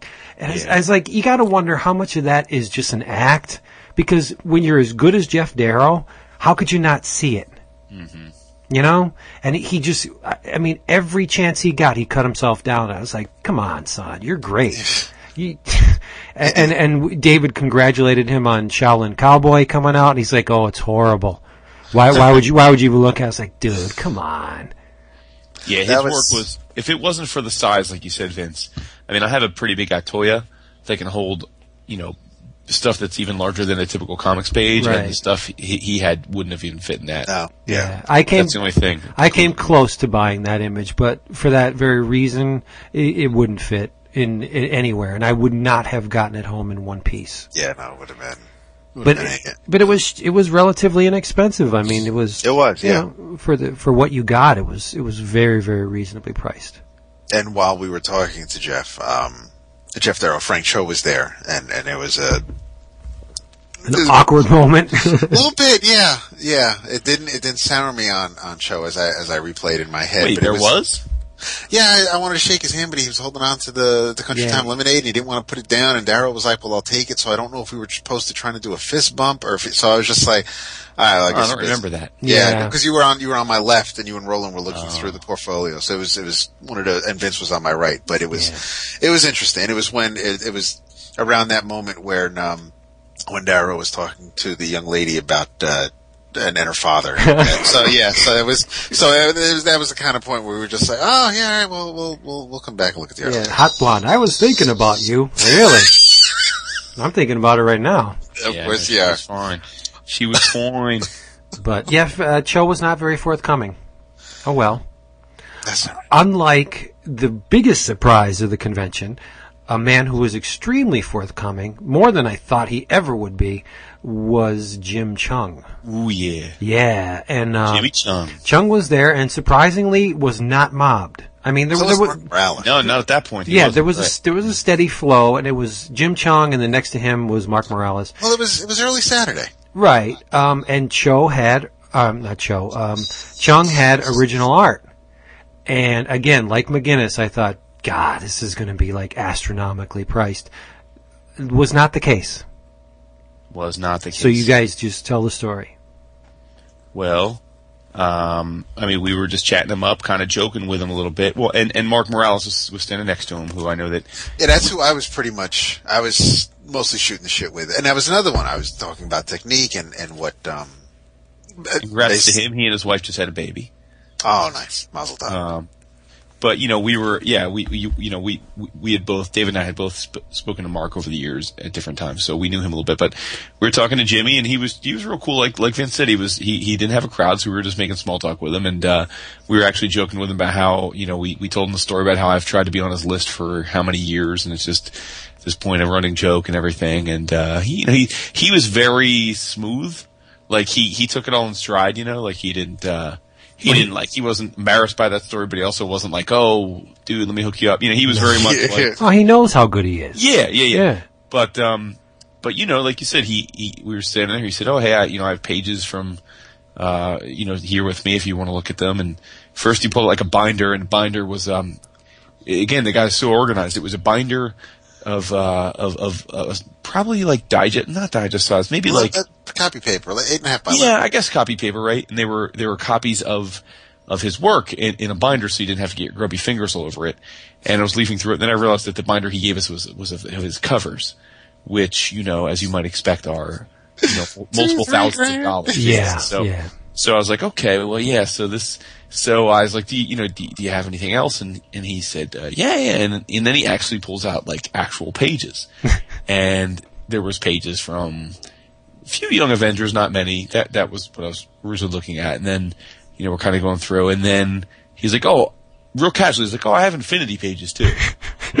we're like, See You now, while you were doing all that, Mm-hmm. I was I was talking to Mark and going through his portfolio. Oh, that's that. Before we got to Cheung, we both stopped at Morales because you were looking through the first binder, and then you looked at the second binder that had um, from that whatever ridiculous what if story that that Bianchi did with Wolverine and, and Sabretooth and Oh, um, the uh, but the the top binder. Once you slid over closer to to Jim's side, I held on to Mark's binder with Infinity pages from the first issue and from the Free Comic Book Day portion of it. yeah. So go ahead. Uh, well, so he he said, "Oh, I have Infinity pages," and we're like, "Oh, okay, well, sure, we'd love to look at those." And uh, some other dude at that point had come up and was looking through the Infinity pages and like just manhandling them, and you know, you, you- who's to say? But I got the sense the guy wasn't like in no way actually No. interested in buying a page. No, he he wasn't. Um, you know, he was sort of like he just didn't look at, and, and it was kind of like making me freak out because I didn't know how Jim wasn't freaking out because like people are like touching the pages and I'm like, dude, like I wouldn't let people touch these fucking pages because they weren't even in like a binder, they weren't you know covered in plastic. right, right. But um, but I was like, hey, dude, you know, as you're done looking at them, can I look at them? So he was handing them off to me, and sure enough, we started looking through them, and uh, there were no prices on it, of course. So I was like, oh, hey, you know, there's no prices on these, and Jim said, oh, I have them here on my phone. You know, just uh, tell me what page it's in, I'll t- look up the price. So I'm thinking like, oh, here we go, you know. So uh, so lo and behold, you know, ask a price, and it wasn't too bad. Mm-hmm. So then I ask another price, wasn't too bad. So I'm like, huh. So we start going through. Next thing you know, there's three or four pages that I'm loving that aren't too bad. And, uh, and then Vince is paying attention, David's paying, we're all like, huh, like this is doable. So, long story long, you know, uh, I end up, uh, plunking down some coin on a Jimmy Cheung page. So I finally, finally fulfilled my, my Jimmy Cheung, Yeah. um, you know, quest, and it is um, it's it's uh, it's from Infinity number one, page forty two, um, and it's uh, it's it's the um, it's the page where you have big giant close ups of all five members of the uh, of the of the Cull Obsidian, Thanos' you know uh, new lieutenant. I'd say it was their their intro because it's it's their headshots where he's introducing each of what everybody's name is. yeah, Yeah, that, that yeah, is yeah. the first appearance. Yeah, so it's gorgeous and it's, you know, they're big, you know, we're, uh, put it this way, if it was, if this exact layout was of five Avengers, you know, the page would have probably been three grand. You know what I mean? Um, but since it's, it's, you know, villains that we may or may not ever see again after this event, it was much more reasonable than that. You know, not inexpensive, but, but again, you know, I've been wanting a Jimmy Cheung page for a long time. I have a So- feeling some of them are going to stick around. I do too. And I gotta tell you something, I have deep regret in retrospect of not buying more than one page while we were there. I knew it. I knew it. Yeah, 'cause at those you know, prices, yeah. I know, but um, there was the one of Black Bolt I should have bought because I- yeah, it was He, freaking he awesome. had the page where Black Bolt rips off the arm of the Outrider. of the yeah. Outrider. and Yeah, it's a full. It's basically a full page. Like it's like eighty percent of the pages at Black Bolt. Yeah. Like And he's and, and he's got yeah oh that page yes absolutely and then there's the page with um with with the Illuminati and the skulls of the Illuminati or, or Black Bolt's wives um and he also had the page, the very last page of Infinity Number One, with Cap addressing the assembled heroes. That was a bit pricey. yes, Yeah. that was yeah yeah So again, so I, I finally have a Jimmy Cheung page. I'm beaming. I'm I'm hooking it up, but I was not to be alone that weekend. I was not to be the only one of our crew to come back with a Jimmy Cheung page. we uh I because I was um talking to Mark for so long um it was. It didn't feel like it was obli- out of obligation, but I did want to. What I did feel was ob- out of obligation was letting him know that I need to make sure I can buy this page. One page that I kept going back to, like that Aparo page, but it, this one, I, I'm, I'm flipping through the portfolio. I go back to this page. I flip through another couple pages. I go back to this first page, and it is. And the reason I keep looking at it is because the Outriders freak me the fuck out, and Yeah. this is this is their it's the first appearance when he when when he lands on mm-hmm. Titan, and and Corvus Glaive addresses him, and, And, and he genuflex. That's the greatest panel on that thing. so he and then they have that one middle panel at the bottom, which is just a close up of the head. And I'm I'm looking I'm like, all right, well this and and the price is just like I can't believe it. And and Stupid cheap. it was it, it really Right, was correct. Yeah. for for for that for a Cheung Put it Morales this way. page, for you got a page of Jimmy Cheung art for less than we know for a fact some of our buddies have paid for Jimmy Cheung Heads, loose, yeah. loose head sketch. Yep. Yeah.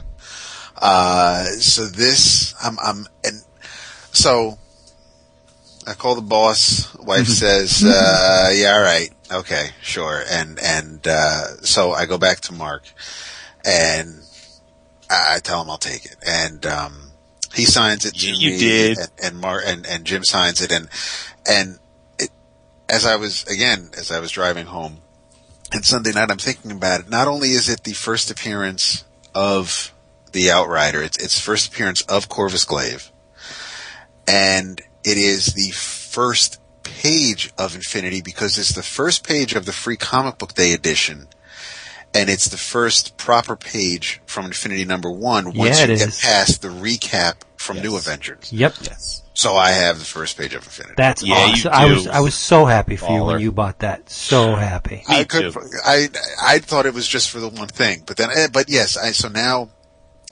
again, and this was, I, I know Jason has his game plan, especially with the jam pieces, but aside from talking to folks, I didn't know what I'd be, I'm not coming home with books, so I didn't know what I'd be coming home with. Well, That's Right. not true. I did come home with a book, but I'm not, um, I didn't know if I'd be getting any art. I wasn't, this is, never say never because of the way comics are produced these days, but this is the most I've paid for a page for myself.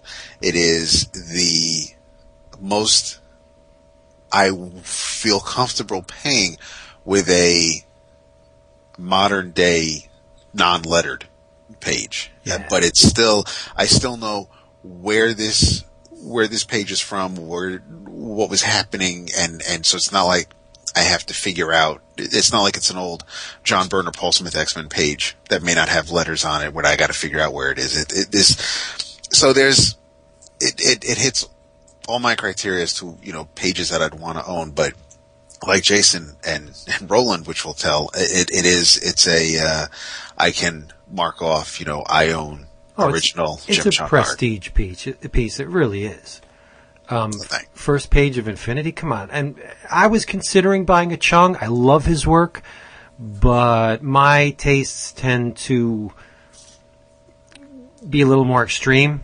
Um, I, I- and I, I wouldn't feel comfortable dropping um, whatever on a Jim Cheung page, even though it's gorgeous. I mean, I would like to have it, but I don't need to have it. Right. You know? See, now I was, we, we were on the other side of the, of the, of the con against the wall. Um, Coipel had some pages. right. And he had some gorgeous pages from Thor, but I was looking through the House of M binder and, and I would, Renee really likes House of M and one of her favorite moments is towards the end of the series where Peter is, is all broken up because he lost Gwen again. And Luke Cage and Spider-Man are chilling on, on a roof ledge. And basically Luke is just telling Peter, you know, man up, grow a set, move Yeah. on. We all gotta, and so I hate that Renee- page. Renee loves that. So I was looking for that page and I told her this morning that, uh, you know, even though this page from Infinity may not impress her, uh, I was looking for any page that Coipel may have had with Misty Knight on it from House of M. And she goes, see now that, I, I told her, I says, I would have loved to have surprised you with that. She goes, yeah, that, that I wouldn't have minded if you came home with that. Yeah. Well, we But- we all have our tastes, right? Well, we, we do, we do, and and we um, after what was interesting is that after we left Cheung, and and I, you know, you could see the wheels turning in Roland's head Yeah. because a a not not one to be left out because you know if it, it's Jim Cheung and and he saw what these prices were just like we did, so if he's going to jump on it, but while while he's doing that, um, we well we spent a good time, good long time, and I was quite happy to do it because of what his other profession is when he's not writing. We talked to Andy Lanning for quite a bit. Yeah, we did. Um, and he told us, he gave us some secrets about the set on, on Guardians of the Galaxy, Yep. Need, needless Uh, to say, the diehards will be very pleased. especially if you're having the Lanning diehards. Yep. Yes. Uh, but he had, he had, he, he basically, he was calling it a Black Friday sale. Although there may have been one page in particular, especially one that I, I I sho- wanted right, the one that I showed Jason, I held off for Jason to check out. Uh, it wasn't much of a discount there, but basically, uh, because Andy is, is repped by the artist choice, um, he bas- he went over to the dealer, grabbed all his artwork, and basically, you know, just marked them down because he hasn't looked at them since he gave them. So, um, I'm flipping through a few pages. He had a double page spread from an Ultraverse book with Hardcase. He couldn't remember the character. He's like, oh, I was calling the guy hardcore. With Hardcase on it, penciled by Bryan Hitch, inked by Andy Lanning for a measly 350 bucks. That's a double page spread. Yeah. And I mean, he had a few double page spreads. He What had that uh, Aquaman thing that he had? He had a double page spread of Aquaman that he said took him two days to ink. well because it was I, Ivan Reis. Yep, it was uh, uh, Atlantis with the fountains and the buildings Yeah, and the and the shadows. It was he had a ton. He had from from uh, the Kraven's Daughter storyline, but also from Astonishing X Men. He had he had inks over uh, Phil Jimenez. Um, t- Lanning had a bunch of just pages of art, kind of like what I was looking through when when I was talking to Rubinstein back in, in Baltimore. But we we talked to him for a bit, and we were also talking to. Well, I was talking to Scott Hanna while Jason was talking to Tom Raney I love and stuff. and Raney's style is he's another one who just you see his work and and that's who because I, I did I did like that I like the art from Civil War: The Return. Um, Mm-hmm. and that- Randy had tons of pages from uh, The Hunted too. yeah, from the Hunted, from uh, from well the the book that the page that that Jason bought. Um, he had he. Oh, that was the other thing. Lanning also had Mike McKone pages from Amazing Spider-Man, which they they killed me. But um, so while I'm shooting the shit with Scott Hanna, Jason's talking to Tom Raney. Lo and behold, here comes Roland with his plural, multiple. He's a big Thomas. what a bastard he is. well, he had, he had to buy one to show me up and and buy a page to show you up. So That's yeah, awesome though.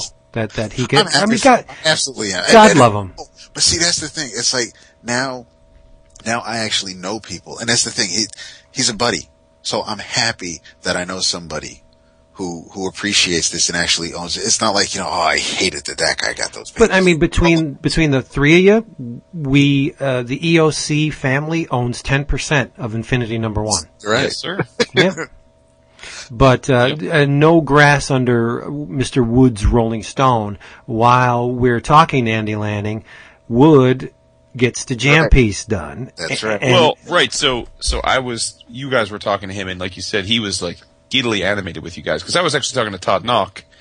That's right. Yeah, I was talking to Todd Nauck, who was sitting next to him, and um, we were making small talk. And then I saw you guys just going crazy, and Andy was sitting in between Todd Nauck and theoretically Rob Liefeld, but Rob wasn't The there for the last Christmas two years present. of the show. Yeah. Yeah. So, um, so I came over because you guys were so excited, and that's when you told me he was had all these pages and everything, and uh, and then that got us talking, and I said, Andy, I said, you know, um, by the way, I do these jam pieces, and one of them I'm I'm doing, you would get a kick out of. I would think it's it's a Guardians of Galaxy jam piece that's inspired by the characters from your run of it. And I said, let me show you. And he's like, oh great. And then I realized, oh wait, I don't have the page with me. It's being worked on by another guy we got to meet this weekend. Yes. Fantastic, and a listener, and that's Mr. Mark Laming, who, of course, is the incomparable artist of the book that Vince just discussed uh, last week. And uh, what's the name of it, Vince? King's Watch. King's Watch. King's Watch. Thank you. I Yes. couldn't Both talked about. Yeah, King's Watch, and then before that, the uh, the Apes books with uh, with Gabe and Corina. Um, so uh, Mr. Laming was was finishing up a major victory on my Guardians page, which he did a fantastic job. Um, I also, over the course of the weekend, got a um, Gamora from Marcio Takara, uh, an awesome as planned, uh, Cosmo, the cosmic, the cosmonaut dog from Gabriel Hardman. Uh, and then, as you said, I like, oh, hold on, let me go get the page. And I, I ran to Mark's table, got the page, brought it back, showed it to him. Just, I, I just wanted to show it to him just because I thought he'd get a kick out of it. And as you alluded, their Rocket Raccoon had not been drawn yet. So he says, do you want me to draw the Rocket Raccoon? I'm like, uh, no. so, and then the the funniest part of it is, you know, I, as Vince said, I have reference for all, everything. Although, again, it's not that Andy needs reference for Rocket Raccoon, but damned if he doesn't pull out reference. Only it's not mine. He pulls out the Skottie Young Rocket Raccoon cover from the New York Comic Con uh, variant that they're giving away or Yep. selling, giving away. And I'm like, ain't that a pisser? Yeah, because So- you were going to have Skottie do Rocket Raccoon on your page. I was right? hoping to. Yeah, Yeah. yeah, yeah. Um, so Andy freaking Lanning, the man who has who brought helped bring back the these characters to life, um, drew my Rocket Raccoon on my on my jam piece. Yeah, So, and Andy also had the uh, con exclusive Rocket Raccoon plush, Yes. which which was a lot bigger than I thought it would be. yeah, it was real nice. Yeah, Real and nice, it- yeah. I think there was only like 200 or I- I however think many right. of them made, and they they were Yep. all gone. Yeah, yeah. I would have bought that. There you go. But anyway, he did a great job on your on your Rocket Raccoon. But as as Roland comes back and with his two Jim Cheung pages, we shimmy on over to Jerome Opena's uh, side of the room, and we're looking through his book. And wouldn't you know it, he has pages from Infinity number four. Yes. And Which they- again, I, we had to be careful because Jason hadn't read it at that point. right, True, right. true. Have Now- you read it yet? Yes, yes. Okay, good. But Now- um, we were, um, I was astonished to learn that they shoot ro- um, Right. Opena's pencils, and, And his they work is right not inked. pencils. Yeah, Right. I didn't know that. I, yeah, I did know that, and, and, and again, they're beautiful, but just for my personal preference, I I don't like bu- buying just pencil pages Right. because they just don't pop on the wall to me. Right. Well, you're right. They don't. um, b- wh- which is you know, um, which is to say nothing of how gorgeous the pages are. Right. But Roland, as it turns out, as David mentioned, prefers tight pencils. Yes. So he was like a pig in poop, Yeah. and uh, and he bought. And they are tight pencils. Oh, They it's- are yeah, they're ridiculous. very yeah. What you see on the page of Infinity is uh, that is what Jerome drew. Now, But Jer- Jerome is this super quiet, unassuming guy, Oh, and he's clearly one of those guys. Whereas like Jim Cheung is at a point in his career where he's not at all pompous, but he's very confident. Like he clearly He's understands aware, yeah. his place in the industry and that like, he's I, sought got, I after. got this. Yeah. I Yeah, and I would say Scotty's like that, right? I mean, guys that sort of know, you know, Stegman's like that now. Like, you know, they know. I mean, they get lines. They, you know, they kind of know what their deal is. And, uh, and, you know, again, they're not, they're not dicks about it, but they, they understand, you know, that, that they've kind of, you know, they've, they've got a market. Whereas Jerome, in spite of seemingly being at the top of his game, is just one of those guys that's like, who, me? You know, he just really was just kind of stunned at the Yeah. attention he's been getting. Um, but uh, but yeah, he, he had the pages there, and uh, and it's just uh, Roland picked a gorgeous one. Um, so you know, dude, dude, Roland's.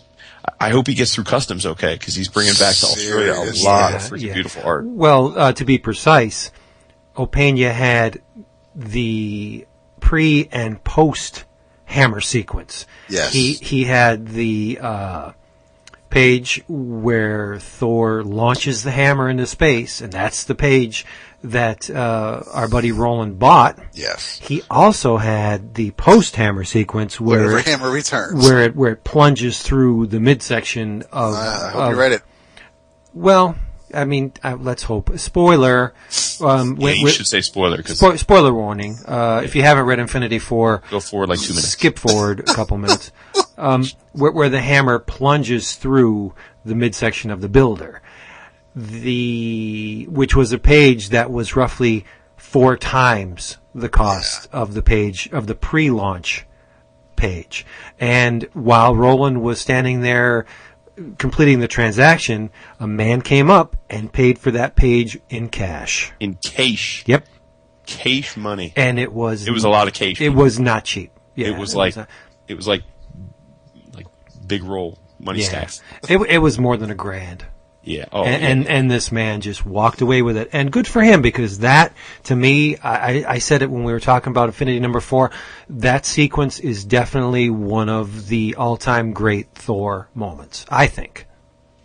It's it's just a, it's just a perfect sequence, and that, that that man owns a piece of, of Thor history. That that that ranks up there with with the the, the beats of the Simonson run. I think. So good for him. But Roland has the the piece that instigated it. It couldn't come back unless he launched it, right? you know, right. you know, he's the uh, f- even more specific. When Thor leans in and he talks to the hammer, Yep. Roland owns that page. Yeah. yeah. And like Roland said, he knows he knows what the hammer's doing when it comes back. So Oh, he, yeah. he owns the page where he throws it. And he knows what's going to happen next, so he's good. A lot of great pages bought this this weekend. Lots. Yeah, I mean, um, so in addition to the jam piece squares that I've already talked about, um, I went a little crazy, I have to say. Yeah, you did. Um, well, first, I had some commissions that were prearranged, like full size commissions. Um, I, including um, uh, a uh, full size Taskmaster by Mr. Aaron Kuder, our buddy, Oh, so who is nice. having a blast doing action comics. For by the way, for those wondering. I love talking to him. I know you love he's your boo. Um, uh, I also uh, received from a prearranged Mr. Daniel Govar did a fantastic Domino versus Taskmaster uh, commission for me. Well, for most of the con, he said he did. uh, we we weren't quite sure if we'd ever see it. F- fair enough, fair enough. He did he did make good on it though. Um, uh, also a uh, Marcio Takara Wolverine commission, uh, which uh, again was terrific. Uh, and then last but certainly not least, a full full sized, fully colored uh, commission of Taskmaster versus the Black Widow by Mr. Bad Karma himself, Jeremy Haun, who was fantastic to see and it was great to meet his wife. So those are the commissions that I got. But uh, the fun didn't stop there because uh, I bought a little bit of art, a little something, something. Um, as as we already talked about, the, the you know certainly the uh, the Jim Cheung piece is a highlight. Um, but I didn't stop there. Uh, let's see. I also bought a uh, Wolverine. Uh, well, it's, I shouldn't say that. It's actually a page from from Deadpool, issue number fifteen, page fifteen, which uh, is a page of Wolverine and Deadpool staging a home invasion, and it's uh, by Mr. Declan Shalvey. So uh, I procured that, and it's it's interesting because when Declan was named to the book, I had original I had emailed him almost immediately saying, "Dude, congrats! You know, Deadpool's my boy. When you get the pages, you know, I want to see them." So he had sent me scans of the f- entire first issue that he did, which is this issue, and I had expressed interest in this particular page, but for some reason or other we couldn't end up hooking it up. Um, and uh, I figured out my chance would be lost, and then imagine my surprise or th- my, my my giddiness when I arrived at the con and and uh, Palo had the page. So procured that. Um, I'm just looking through my portfolio here. The Jimmy Cheung pages we talked about. Um, uh, at Tom Raney's booth, as you mentioned, um, I, I I think Tom Raney's terrific, and he had a page from um, the Avengers Academy um, issue number 11, page 11, uh, and it is a page with all on the same page. We've got Spider-Man, we've got Mockingbird, we've got uh, Miss Marvel, we've got Speed of Young Avengers fame, we've got uh, Giant Man, and then at the bottom half of the page is a full-sized uh, rendition of the one of my favorite eras of the Avengers of all time, with Cap, Hercules, Monica Rambeau, aka Photon, the Wasp, bearded Thor, and Dane Whitman, the Black Knight. So Doctor Druid back there. no, Dr. Druid. same era, same era, but no. So um, I bought that page from Tom. Love it. Um, and then let's see. I don't think we're done here. Hold on, flipping through. You can you can hear the pages flipping. Uh, keep going here. Keeping going. Aha. Um, Rafael Albuquerque. I couldn't resist. I uh, I I went and got another page from American Vampire. Um, this one is a um, it's from issue six, page. Uh, sorry, issue eighteen, page six. It's um, it's it's one basically of uh, of uh, of the two, I guess, protagonists of the book. You could say, say. uh, yeah, facing off against one another and uh, sort of grasping hands and getting ready to do battle. Uh, and it's zooming in. It starts off with them like from afar, and, and each panel zooms in closer to the final panels. Them baring their their teeth at each other, getting ready to tear each other apart. Um, and it's got beautiful gray wash all over it. So um, that's my I think my third Albuquerque page. Uh, he's just a ridiculous beast. Uh, and then uh, I had um, lucky enough to had prearranged to acquire one of the pages from the first issue of Phantom X Max for Mr. Shawn Crystal.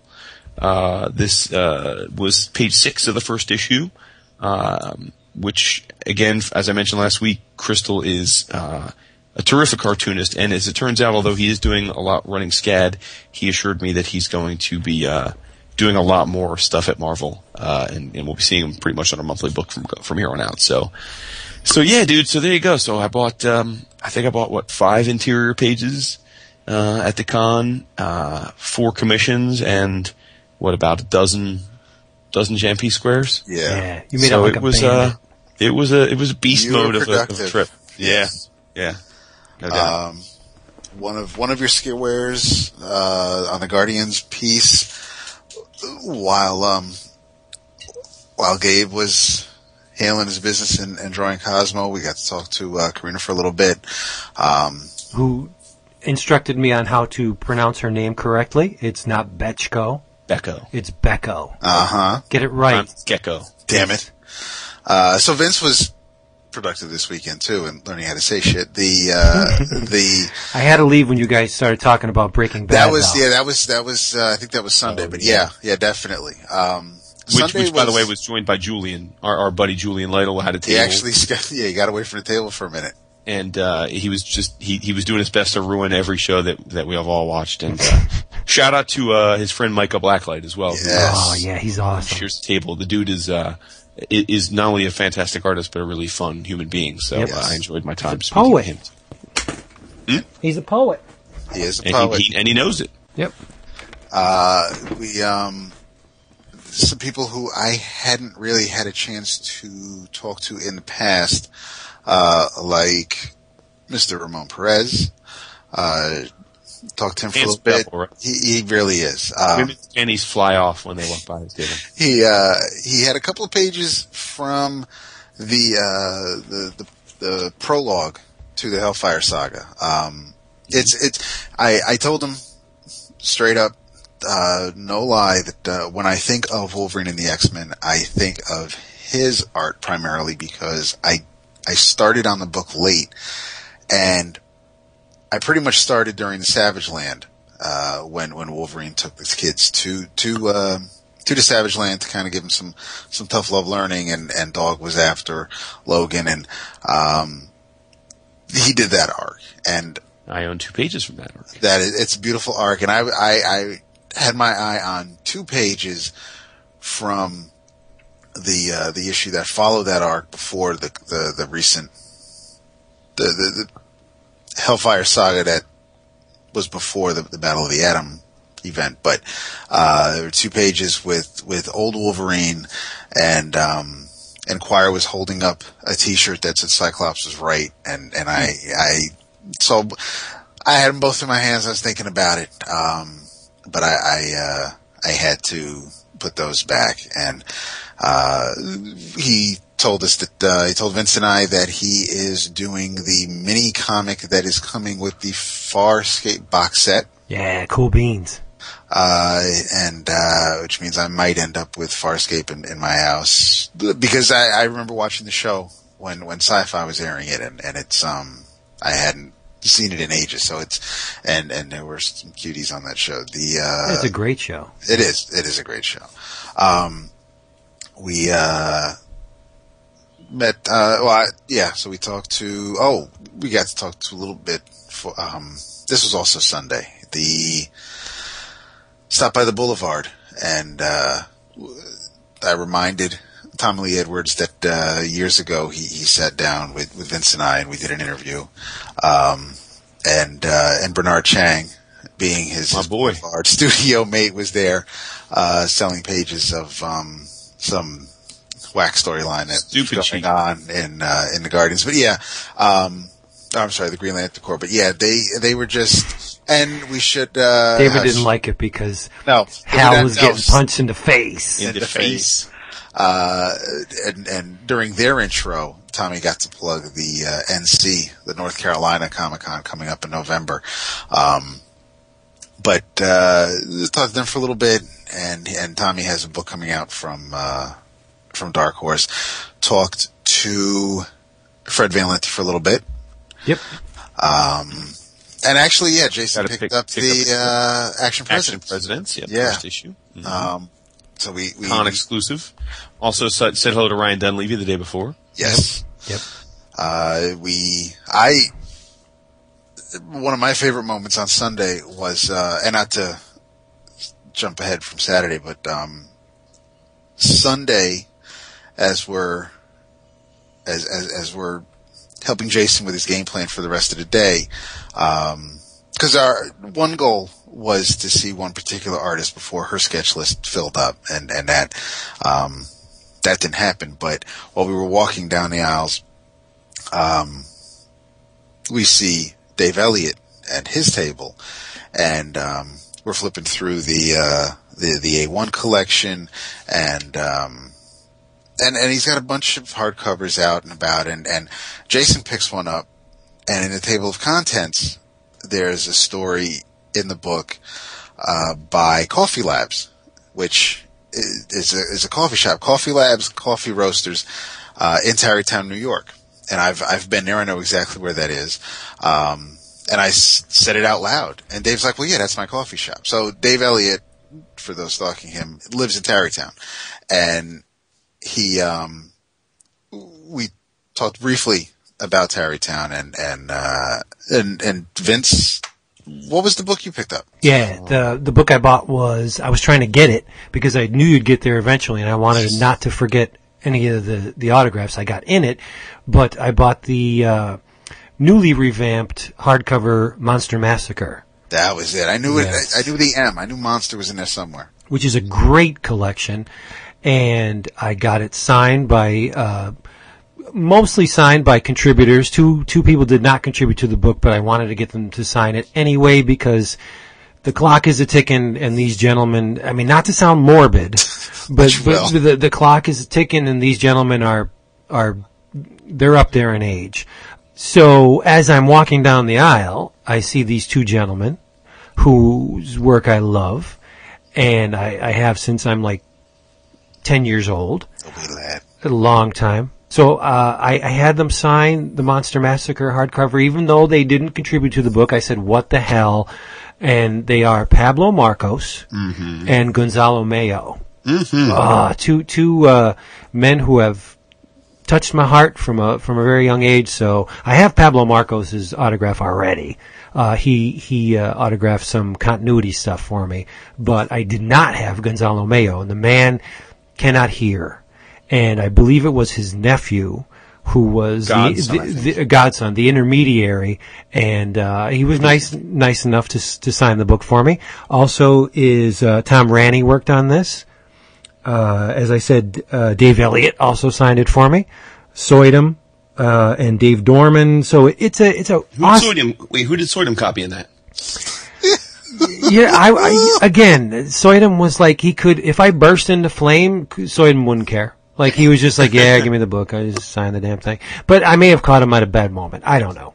But, uh, so yeah, I mean, check this book out, Monster Massacre. It's got, uh, Kirby and Simon in here, Ron Marz is in here, Andy Kuhn, Alex Horley, uh, D'Israeli's in here, Ian Edginton, uh, Soydom. Uh, yeah, and it's cheap. It's a big ass hardcover, and it's not that expensive. So uh, look them up. Titan Books, they're great.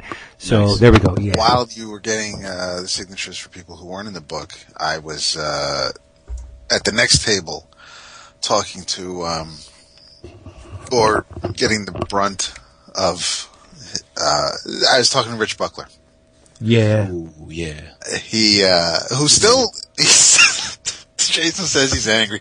He still has it though. Dude, dude's still a talented motherfucker. Um, It's like I wouldn't eat those Cheerios because obviously someone pissed in them. Seriously. yeah, he He's, was. he's got the whole. He's got that the Gary Friedrich like yeah, they don't appreciate what I brought to the table thing. right, Uh, right. Rich is a little great. sad. No, That was actually uh, of all the moments of the weekend. That was the one. The one conversation I was like kind of bummed about. Just Yeah. He, he seemed, and, and I had spoken to him maybe three, four years ago at New York Comic Con, and he was much more upbeat about things. So I don't know if maybe you know, there's been goings on, you know, about like trying to get remuneration for things like Deathlok and stuff, and it hasn't gone that route. But Yeah. yeah, he was a little, little, little, little crabby. And and physically, Buckler has that bloodhound look going on, that droopy old, Yeah. you know, it, not, and he's he's up there in age too. But Mm-hmm. just the way his eyes are are shaped, he looks sadder than he probably is. That's And, probably true. Yeah, and he was just going on about it, and I was just like, man, this is kind of depressing, you know. But a little bit. no thanks from for Solson. But uh, otherwise, you got great work going on there, Rich. Mm-hmm. But, Yeah, dude, I mean, you know, Deathlok and, and Oh, yeah, and yeah. I and he and I were um that that's another story where um when Jim Owsley asked him if he'd be willing to work with a new writer, he's like, "Well, I'll work with anybody," and it turned out that that new writer was uh, Peter David, and that's when they were taking over Peter Parker, to Spectacular Spider-Man, and that that conversation came about because I mentioned to him how much I thought the the Sin Eater storyline, the Death of Jean DeWolff, was just it was that it was big doings for me at that age where Yeah. where you know you have something like that happen to a supporting character and and um and he was talking about how he and David were trying to uh make the book as um a a a real Spider-Man book but treat it differently than what um Tom and Ron and Joe were doing with the flagship so it was it it it was before we got to any bitterness, I was enjoying the conversation I was having with him. yeah, There you go. And then we At actually got about the bitterness. Yeah. and then we actually got to talk to Peter David himself, That was Yes, awesome. exactly. who who is uh, unbelievably. He's like, and uh, I think it was either Jason or, or David. We all did. Yeah, I said, hey, how you doing? He's like, why is everybody asking me how I'm doing? And Jason's like, did you have a stroke? Told everybody he had a stroke. Yeah. And uh, but no, he, Well, I he kept a little more diplomatically than that. But I Yeah. said you're very open with your personal life, and you obviously we're all aware of your health issues. And he's like, "I'm fine. Everyone's gonna stop asking me." yeah. but We're he "Well, was good. I'm glad. You know, it was nice to see him with a little fire in his belly. Yes. he was a ball to talk to. He always is, and and his beautiful daughter. Uh, And, You guys- yeah, yeah, Vince, you Vince guys had to remind to him him, about- yeah, Yeah, how, about a dark he moment his in his. Yeah. Well, no, he, he, she, she went, she went strolling off. He didn't. Right, but Yeah. he thought she was missing, and Right. then it was like, yeah, and there were guys standing at my table, and you guys were like, no, but that was us. We were someone standing at your table. Yeah, I, I just related the uh, um, what was it? The first, I believe, it was the first New York City Comic Con incident where Second. 'Cause second. I, would, I didn't go to the first one. Okay, where That- his, where his daughter, his his daughter who was very young at the time, uh, she's still young, but she was very young then. Yeah. Yeah, and she kind of got separated from him, and he just went catatonic. He, yeah, he wanted he, he, he wanted the convention shut down and, and doors locked and Yeah. no leave and And I said that's, That's when I realized, aside from your presence in CBG and, and how, you know, the personality of Peter David came through, I said that's when I realized that deep down, you know, you, you're one of the good ones. You know, and he was just like, oh, blah, blah, blah. but uh, yeah, we had a great time talking to Peter David. But I would say that none of this, none of anything we talked about this entire episode compares to what happened next. And it was like Jason's shining moment. Yeah, so I had, um, w- again, I, I wanted to go by and, and say hello to Khary Randolph. Uh, you know, he was on my, my people I definitely wanted to say what's up to. And we're heading over to Khary's table, and uh, as is often the case, there's other folks standing, you know, at an artist table, and you don't want to sort of get in their way, wait for them to have their turn. But, uh, you know, as we're getting closer, first of all, Khary's standing up at his table and very she doesn't anim- often do. yeah, and he's very animated, and he's got this look of of of of wonder, you know, like on in his eyes, which is again unusual. And then as we're walking up, we see this very distinctive black hat.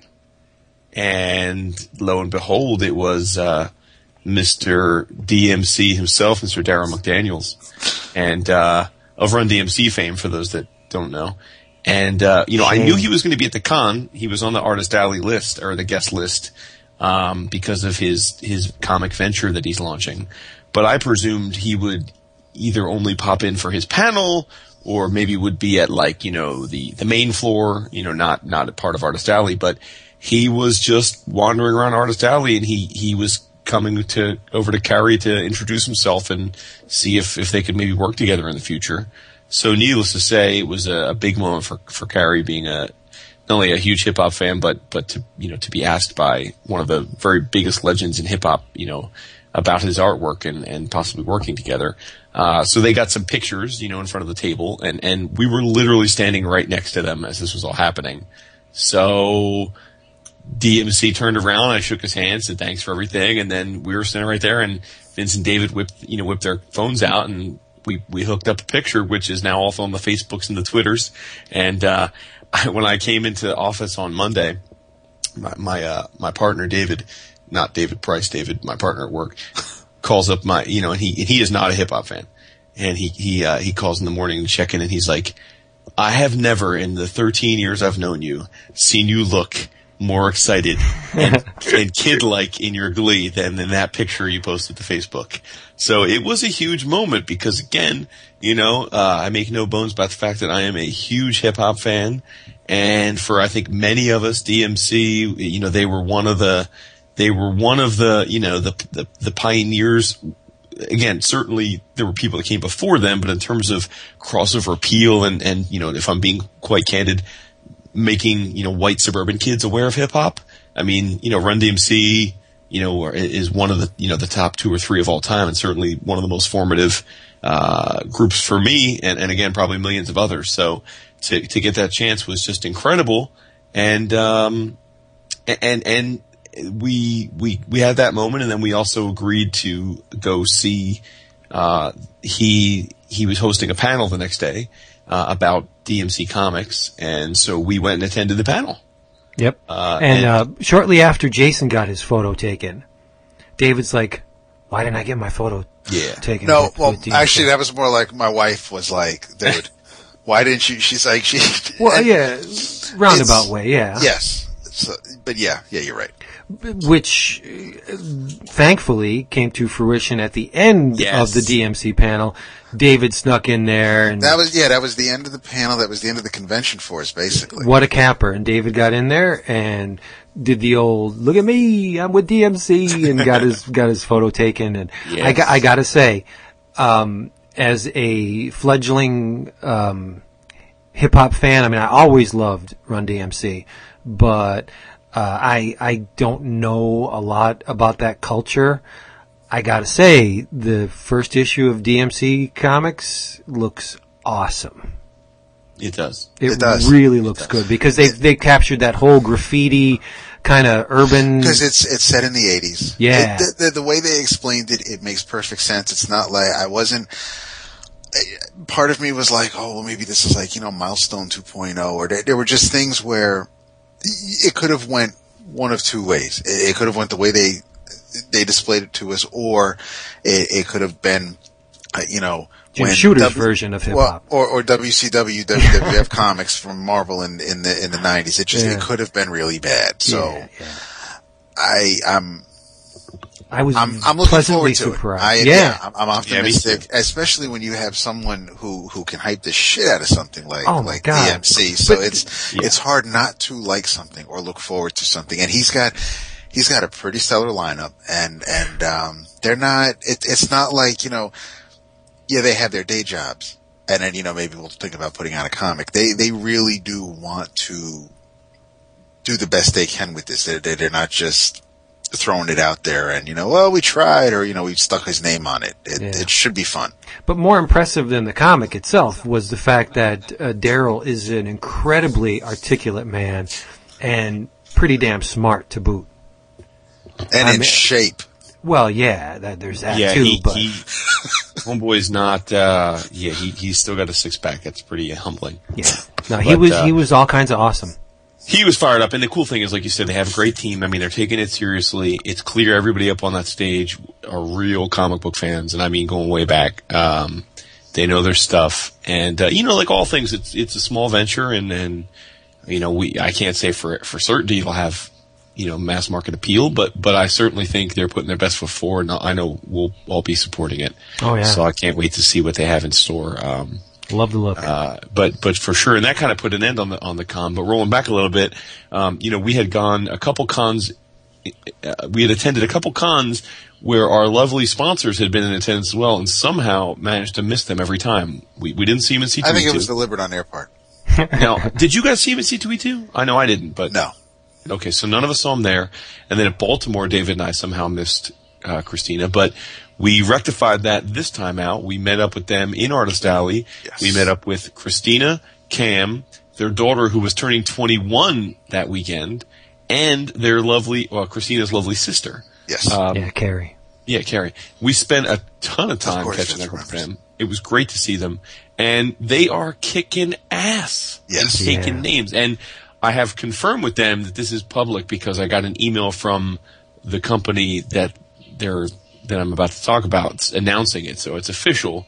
But Discount Comic Book Service has acquired Tales of Wonder Nice. yes. which is huge because I've huge. been buying Tales of Wonder cheap trades at cons for years and years, and they're going to integrate it into their their uh, discount comic book side of the business. I mean, uh, their in stock trade side of the business, and uh, yeah, so I mean, they're doing incredibly well. They're moving to a new a new uh, warehouse and storefront. They're going to have a coffee shop put in there to, to sort of make it more of a place that people can, you know, hang out and, and uh, you know, build a sense of community.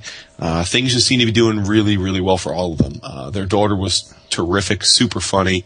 Um, they had some some big plans. I guess when you're when you're the uh, the big the big stockers that they've become, all the uh, the vendors like Diamond are you know dying to take them out and show them a good time. So they had some big plans. Uh, I think the night of week the night as, as the evening that we saw them, but you know later that Yeah. night they had big plans. So um, it was great to see them all. Really, it really was. And uh, it, it, it's a shame we don't get to see them more often.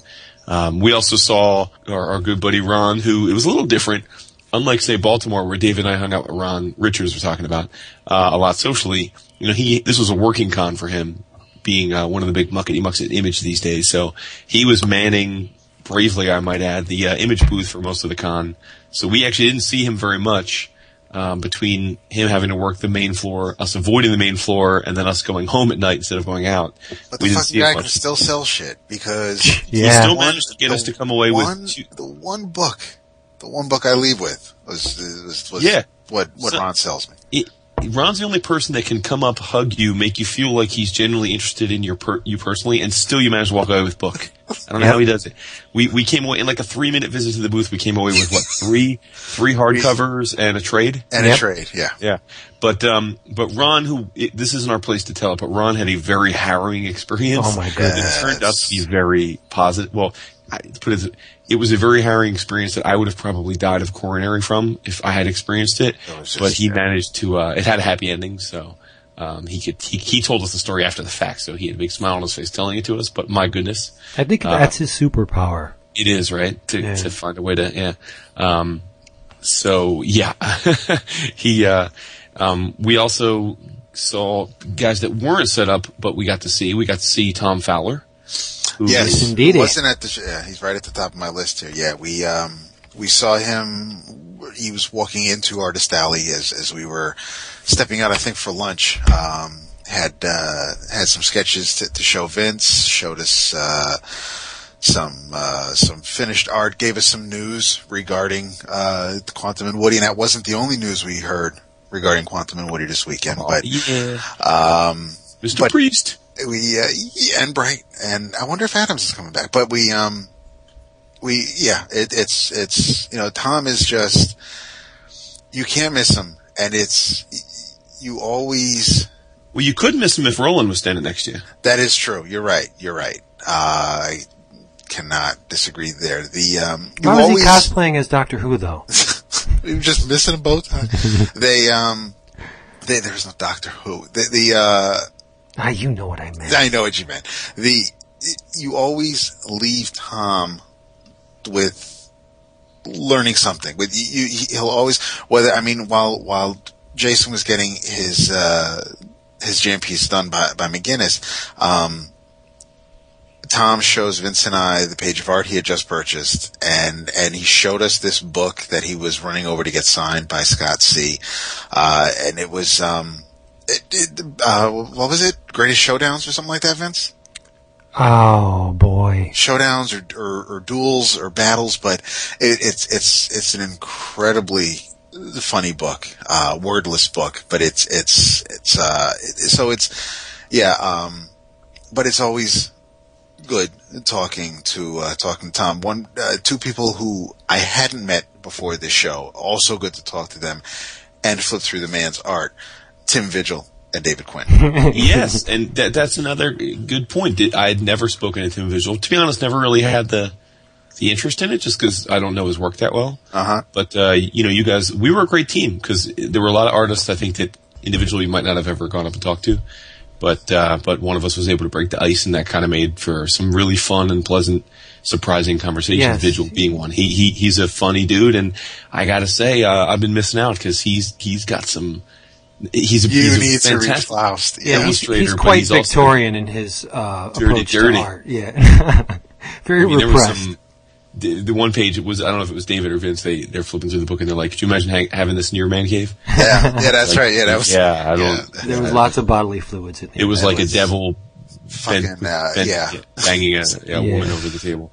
There was, uh, but we were talking about about Faust and and bringing it to. Um, uh, they, they want to. It's it's still being published. They they they want to bring it out, and um, you know, crowdsourcing was something that was that that they'd thought about. Um, it, it they're they're working on it, and and they want to make it as accessible as easy for us to get without putting as much strain on them naturally. So it was it was a um, it was an enlightening conversation, and and I'm I'm glad to see that you know I haven't thought about I don't want to say I haven't thought about I haven't read or flipped through or or or thought about reading the book in a good long while, but to see them at the con still plugging away with it, it it's it was nice to see, and it's not uh, you know, and and Tim was working on a commission. It wasn't um, so it's not like you know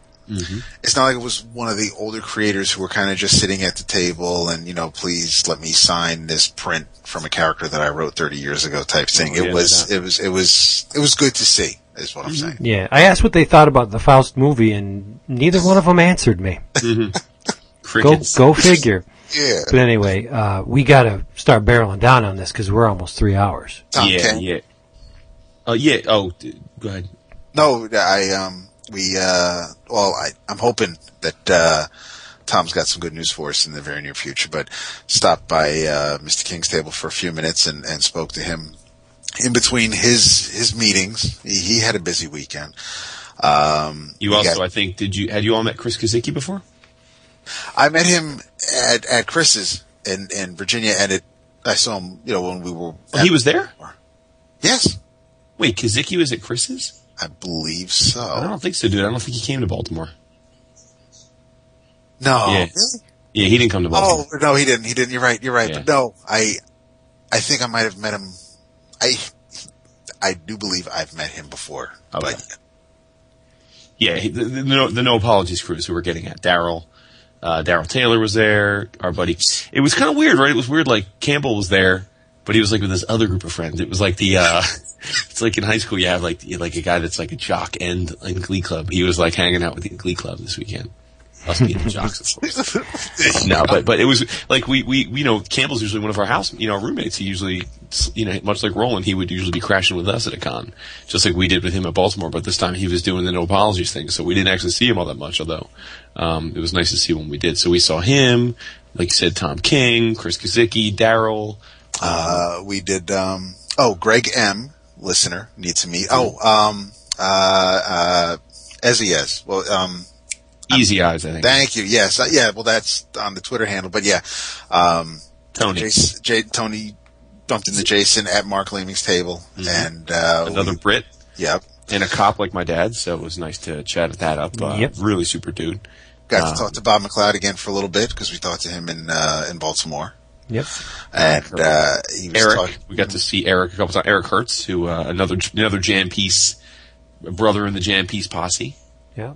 That's And right, Do, yes. Oh, do not Chris for, yeah, I was just going to say that. Do not forget Christopher Stark because uh, that's my uh, he and Joey Nazari Yes. both uh, fulfilled my dream and got me uh, copies of the 3D Lobo cover that I stupidly missed out on, uh, which I took them and had them both signed by Mr. Aaron Kuder, the uh, the illustrator of said cover. So yeah, so thank you, Christopher and Joey, for those. And Chris is another Love ya. like yep, Chris just like Jerry McDade has uh has upped the jam piece ante. He had a beautifully composed Transformers jam with the Decepticon and Autobot symbols uh, embedded into the background, and then uh, even more impressive than that is a two-page uh, um, Spider-Man jam that is webbing that extends across both pages. Yeah. so that the jams are like fit inside of the different pieces of open webbing. Awesome. It could be a And, uh, cover. It really could be a It's cover. yeah, and he had he had Alex Saviuk do the main Spider, like a full size Spider Man hanging upside down from the from the like the impetus of the web. So it's uh yeah, it was great seeing him. As we talked about, we didn't get to you know most of these guys we would normally get to also socialize with. We didn't end up going out at least in the city any of the nights. So you know we'll have to make amends for that at C2E2 when we see a lot of these people again. Um, True. uh, but uh, you, you sounds like you have a list, David, because I have a list too. I don't know if you want to go down your list. Uh, let's see. Uh, Matthew Betts we spoke to for a few minutes. Mm-hmm. Uh, you guys, well, yeah, uh, there's Mike Norton, there was Ryan Brown. I got to uh, at least say hi to Ryan Stegman. The man was a little busy this got to meet his. Uh, for- at least for me, it was the first time I got to meet his his lovely wife. Um, again, uh, I don't know how how these guys do it, uh, myself included. Kudos to him. She's she's a very nice woman and uh, and expect and expecting as well. I think that's public. Yes, Sorry, that if it wasn't, but I think it's. I think you've announced it on the twitters. Uh, so Gonna yeah, the she- baby she's Otto. expecting. Yes, Stop it. exactly. Little Otto Octavius Stegman. Um, so go ahead. Sorry, David. That's okay. Uh, the um, the hardcover that I purchased was uh, the first volume of East East of West, and we spoke to that was who we spoke to before we made it to Dave Elliott from that side. Uh, we got to meet Nick Dragotta and and his art rep, but my main goal, aside from getting the the book signed by Nick, was also to get it signed by Jonathan Hickman, and I was also hoping to get the labels, the book plates that Steve Raker sent me, that Hickman would also be able to sign those. But apparently, Jonathan left on like a 9 a.m. flight Sunday morning to go back home. So He's got to write the um, books. He writes all the books. That is true. And you So couldn't get close to him when he was there. that. You're Yeah, he absolutely was right. swamped. Yeah. Uh, so there was, um, so it was early Sunday. It was one of the first things we did Sunday morning. Is is brought uh, Jason and I brought our books over to uh, to Enrollin and brought our books over to get signed by Nick, and he talked about plans for the book and storyline or or story arcs and uh, and and his his process and and because Jason's really hoping to get some pages from a page at least from from the uh, from the series. So spoke to him for a bit, um, and uh, the the five ghost guys. Oh yeah. Uh, yeah, Chris we- Mooneyham and, and uh, uh, Barbieri, uh, Frank Barbieri. Frank Barbieri. uh, and um, there was the, uh, the the the station folks. I spoke to Sara Richard for a little bit and, and tried to get an idea about her, her convention schedule for next year because I probably am thinking about a uh, a tenth Doctor commissioned from her. But she has she she as usual has some phenomenal work on display and and uh, she was there were a lot of artists in Artist Alley who had three little words attached to their signage, and it, almost everybody said commission list is closed. Yep. For sure, you, you know, New York's the place, and great for them, right? Because it means Absolutely. the business. But yeah, you gotta, like I said at the start of the show, you you, you gotta, you know, for those that are interested in getting into the art game, but maybe are a little wet behind the ears still, you you, you know, you gotta really kind of have a plan. Um, if by all means reach out to people ahead of time if you can. Yeah. Um, most still won't take you on their list before the show, but you know you need to, you know, you realistically need to get on their list the first day of the show. Uh, you know, there, there are exceptions to that, and certainly like people like Sara Pichelli, Yeah. for example, takes a, a list every day. Dave Bullock, for example, I got on his list to do my jam on Saturday because he takes he just starts new each day. Um, assuming he, he can get done what he had commissioned before. So, you know, there are exceptions, but you gotta kinda, you should know going into the show what their, their typical way of doing it is. You know, some guys just take like auctions before the show, like, uh, like Sean Murphy. Oh, so, that's right. You know, and have a backup plan. Don't don't Yeah, don't rely yeah, yeah. on just that one dude. Oh, I'm going to get a Somni this year. Well, not Right, if you're right. not one of the first ten people. You're not. yeah, Yeah. exactly. And don't forget, we were talking to Rachel Deering for a while. Yes, Absolutely. Yeah, I got a list here, so if you, yeah, Go so, for it. yeah. Yeah. Oh, okay. Um, well, so, um, uh, we, as we said, yeah, Kuder and Daniel Govar, who we we saw Daniel a lot because because we uh, we kept checking on the commission, and uh, it sounds like he had an adventurous weekend. Uh, I can't figure out if it was like a good adventurous or not, but but it seems like he, he had a, a weekend. Uh, Shawn Crystal again, who I don't even know if you guys were I with me one meet him. time. Yeah, I just got I got a chance to meet him very quickly. We had a prearranged meeting. Um, he was just I think there for the one day. Um, Declan, of course. Uh, Jordie couldn't make it. She's uh, she does all the books, literally all the books these days, coloring them. So she actually ended up having to bail on the show. Um, got to see Gabe and Corina a ton. Was awesome. Um, got to say hello and have him signed by page uh, Jeff Stokely, who is the uh, the artist and creator of uh, Six Gun Gorilla. Um, so the Bad Karma crew, which um, were very gracious to us and, and complimented us on helping sell their book. Uh, that would be Jeremy Haun, B. Clay Moore, Seth Peck, um, and who am I forgetting? Uh, who's the who's the fourth guy? Who was the can't remember. there? Damn it! I'll get, the artist alley list just says Bad Karma Crew. Yeah, I'll, I'll get that in a second. Uh, as you said, David Nick Nick Dragotta, uh, Cliff Chiang. Cliff, yes, Cliff Chiang, Marcio Takara, Matt I, Kindt. I didn't see him this year. He was always Oh, okay. busy. I didn't get to see We, him. I think I think we we stopped and talked to him for a while on Thursday because he Yeah. had commission for me. Uh, Matt Kindt got to meet Matt, Matt's wife. I didn't get to say hi to him yet. it was great that Matt had a huge line for a lot of the con. Again, um, nice to see well, what were, you- what were people asking for specifically? What'd you guys Um, tell me? Mind management. yeah. Oh, absolutely, absolutely. My management. Even I was writing everything, it's mind management is what people are asking for. Yeah, I was stunned when we went up there actually that he didn't have any copies of Red Handed on the table because I think that's the best OGN of the year so far. Um, and they were going to rectify that. They just hadn't gotten them from the publisher in time for the first day. Um, again, Rafael Albuquerque, Ramon Perez, Todd Nauck, Alessandro Vitti and his wife, um, Andrew MacLean and his either wife or girlfriend. Sorry, I don't know which uh, which she was. Uh, Billy Fowler, another uh, Yes. part of uh, he's part of the Sara Richard their crew. Um, uh, as you mentioned, Bob Layton, Bob McLeod, uh, Chris Burnham, Claremont. yes, Burnham, Claremont, um, Chrissie Zullo, uh, DMC, uh, Dave Bullock, Eddie Barrows and his son, um, Filipe Andrade, who was one of the few guys that I had earmarked to get a jam piece from, and I, I just forgot to follow up. I, uh, he's part of the Essential Sequential crew now. Um, as you said, Frank Cho, Fred Van Lente, Geoff Darrow, uh, Greg Pock, That, that was just gonna say, yep. Yep, which uh, you know was was nice to chat with him. I said a quick hello to Jim Calafiore, um, which I was just on my way to get a page. I don't think you guys were with me. Uh, Jerome Opena, Jim Cheung. Uh, we didn't see Steranko. I was hoping to see Steranko, but I think he must have been on the main floor on, in a booth or something. I think you're right. He was in a water Because so was Jamal. We barely saw Jamal Igle Yep, this saw weekend. Jamal Igle almost randomly. And Jamal, if you're listening to this, I didn't get a chance to pick up my Molly Danger hardcover at the booth, so I will need to pick it up some other way.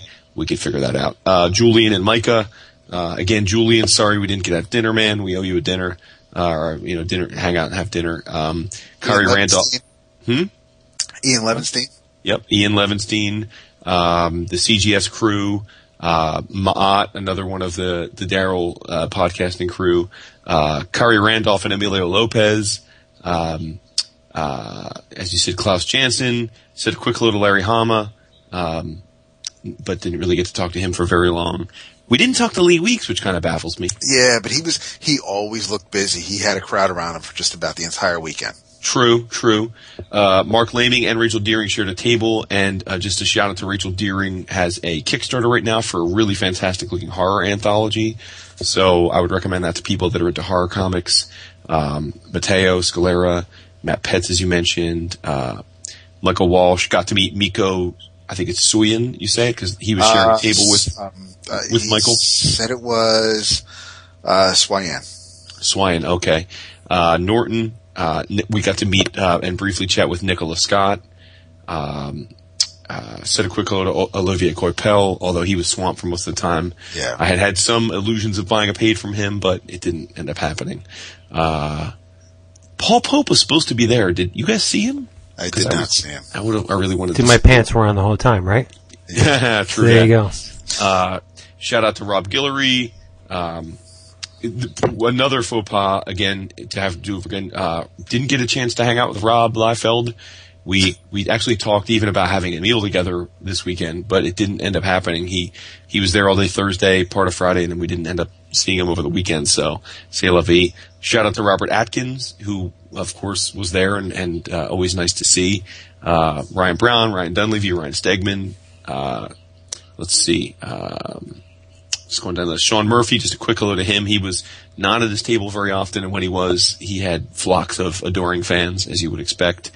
Uh, Tim Seeley, uh, Tom King, of course, Tony and his lovely fiance. Um, quick hello to Brian Hurtt, although I didn't really get a chance to follow up and talk to him very much. Uh, someone we didn't say hi to, but it was nice to see they had a huge table was uh, Amy Reeder and Brandon Montclare, who were, you know, I guess presumably getting a lot of positive reception from Rocket Girl, uh, which they just came out with. Um, just going down the list here. Let's see who else. Uh, you guys mentioned Alex Saviuk. Uh, I mean, shout out anybody else while I'm looking. If you, as you guys look, I just have a list here. Uh, I picked up I picked up a couple of prints for Renee by uh, Abraham Lopez, who um, I, I he actually he had the table right next to Stokely. Um, has some really nice, um, really nice pieces on display. Uh, he's he's on. Uh, I have him right here, but he's on he's on Deviant Art. Uh, it is um, naturally naturally it's not right on the one oh because they're not on the prints. Thank God. Uh-huh. Uh, only because they were in big print letters, so they're not actually on these prints. I'll um, but go to DeviantArt, look up Abraham Lopez. These are of Ariel, since Renee had me watch The Little Mermaid the weekend before uh, the convention, and um, they are very.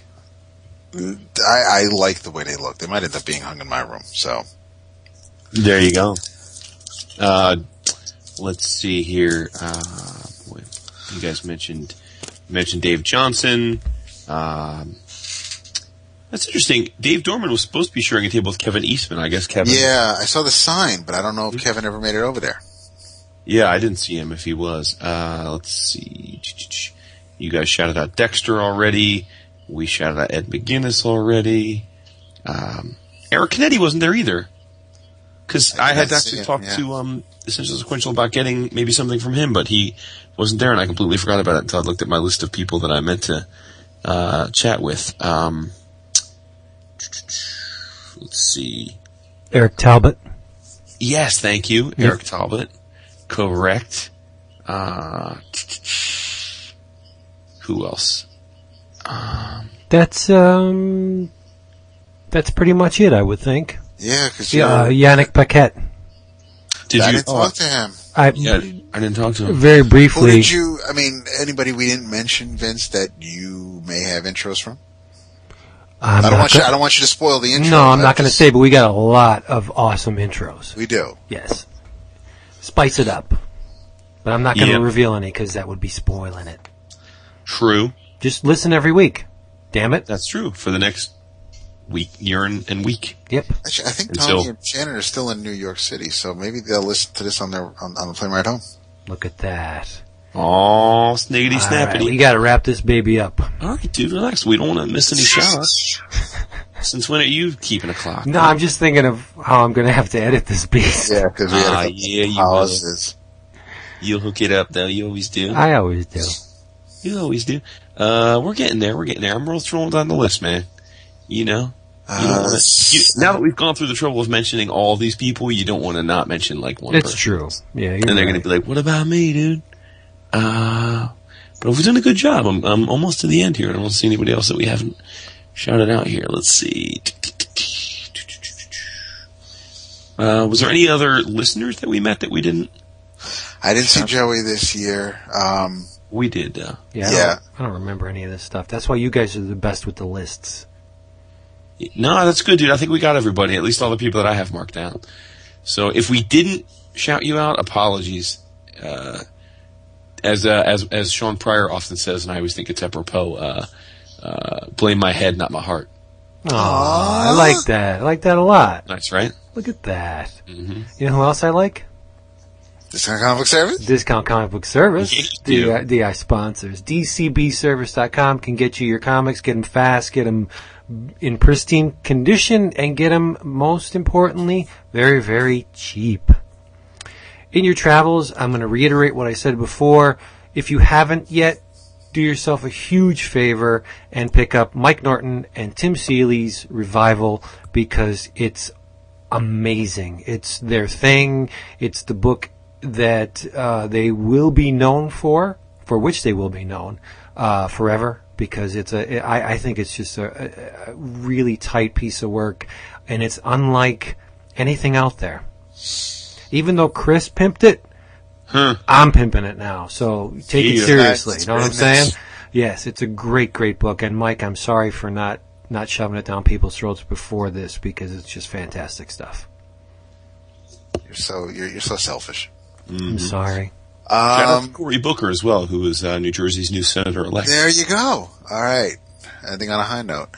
The uh, you know what? I I'm going to probably maybe my anger might have subsided by next week, but I'm probably going to rip into about ten issues. But I'm trying to focus on the positive here. So. Um, Damn. continuing Yeah. the continuing the momentum that, that, that that's on the upswing, check out Mr. Jeff Lemire's Green Arrow. Yep. Uh, Andrea Sorrento is the artist. Sorrentino is the artist. Um, the uh, it's it it is um, it's It's good. it is it, well it's seriously it would have been it would have been very easy for anything to be good following. Following what came before it. But I am I am so pl- dude. I'm you have to read it. I, I will go into I it really next don't. week. But it it this is I'm I'm enjoying the show. This isn't the show.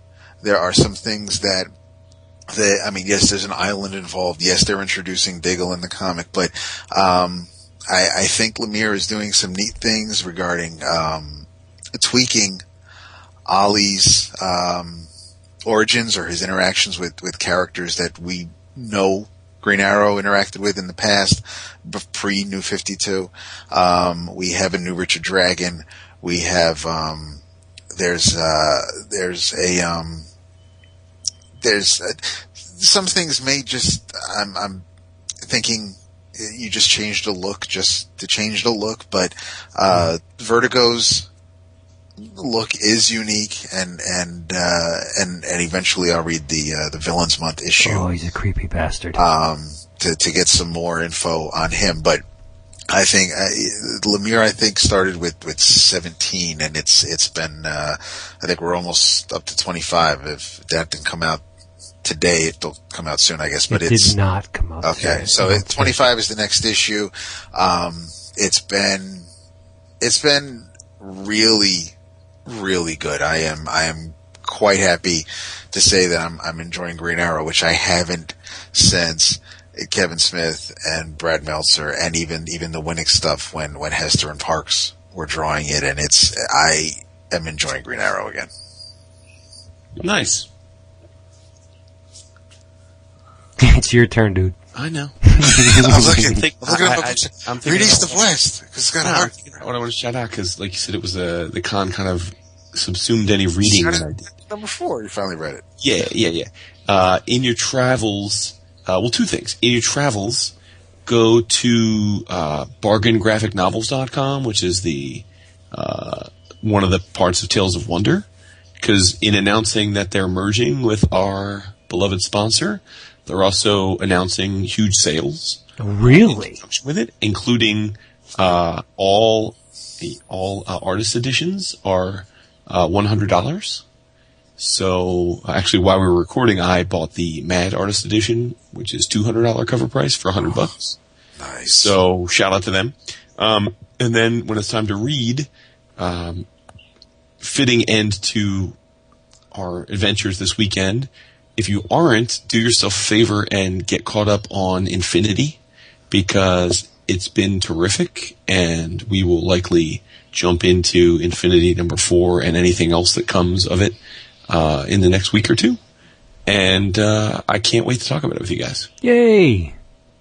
nice. Kirby New Gods Artist Edition. Yes! Come on!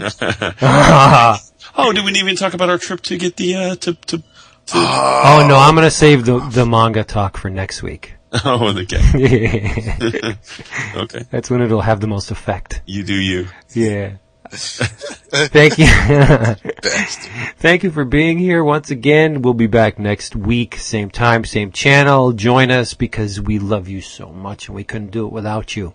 For reals. You're the best. Thank you for uh, being here with us this three hours, and uh, we love you so much. We'll be back next week. Bye. Remember to call us. Call us and leave us an iTunes Remember to review too. us. There we go. We're getting kind of uh, not stagnant, but they're they're trickling in. We would like a, a gush. Dale. Bring it. A little Bring bit of a gush. Yeah. We love you. Get out of here. Go. Peace. Go do something productive. Peace. Bye. That's dirty. Call me. Vince said fuck this week. I did? You did. What did I say? You did. You you, you said F. Dirty mouth. I chuckled. Bye. Now we're the baddest of the bad. Coolest of the cool, I'm DMC, I rock and roll. DJ run, I rock and rule. It's not a trick or treat, and it's not an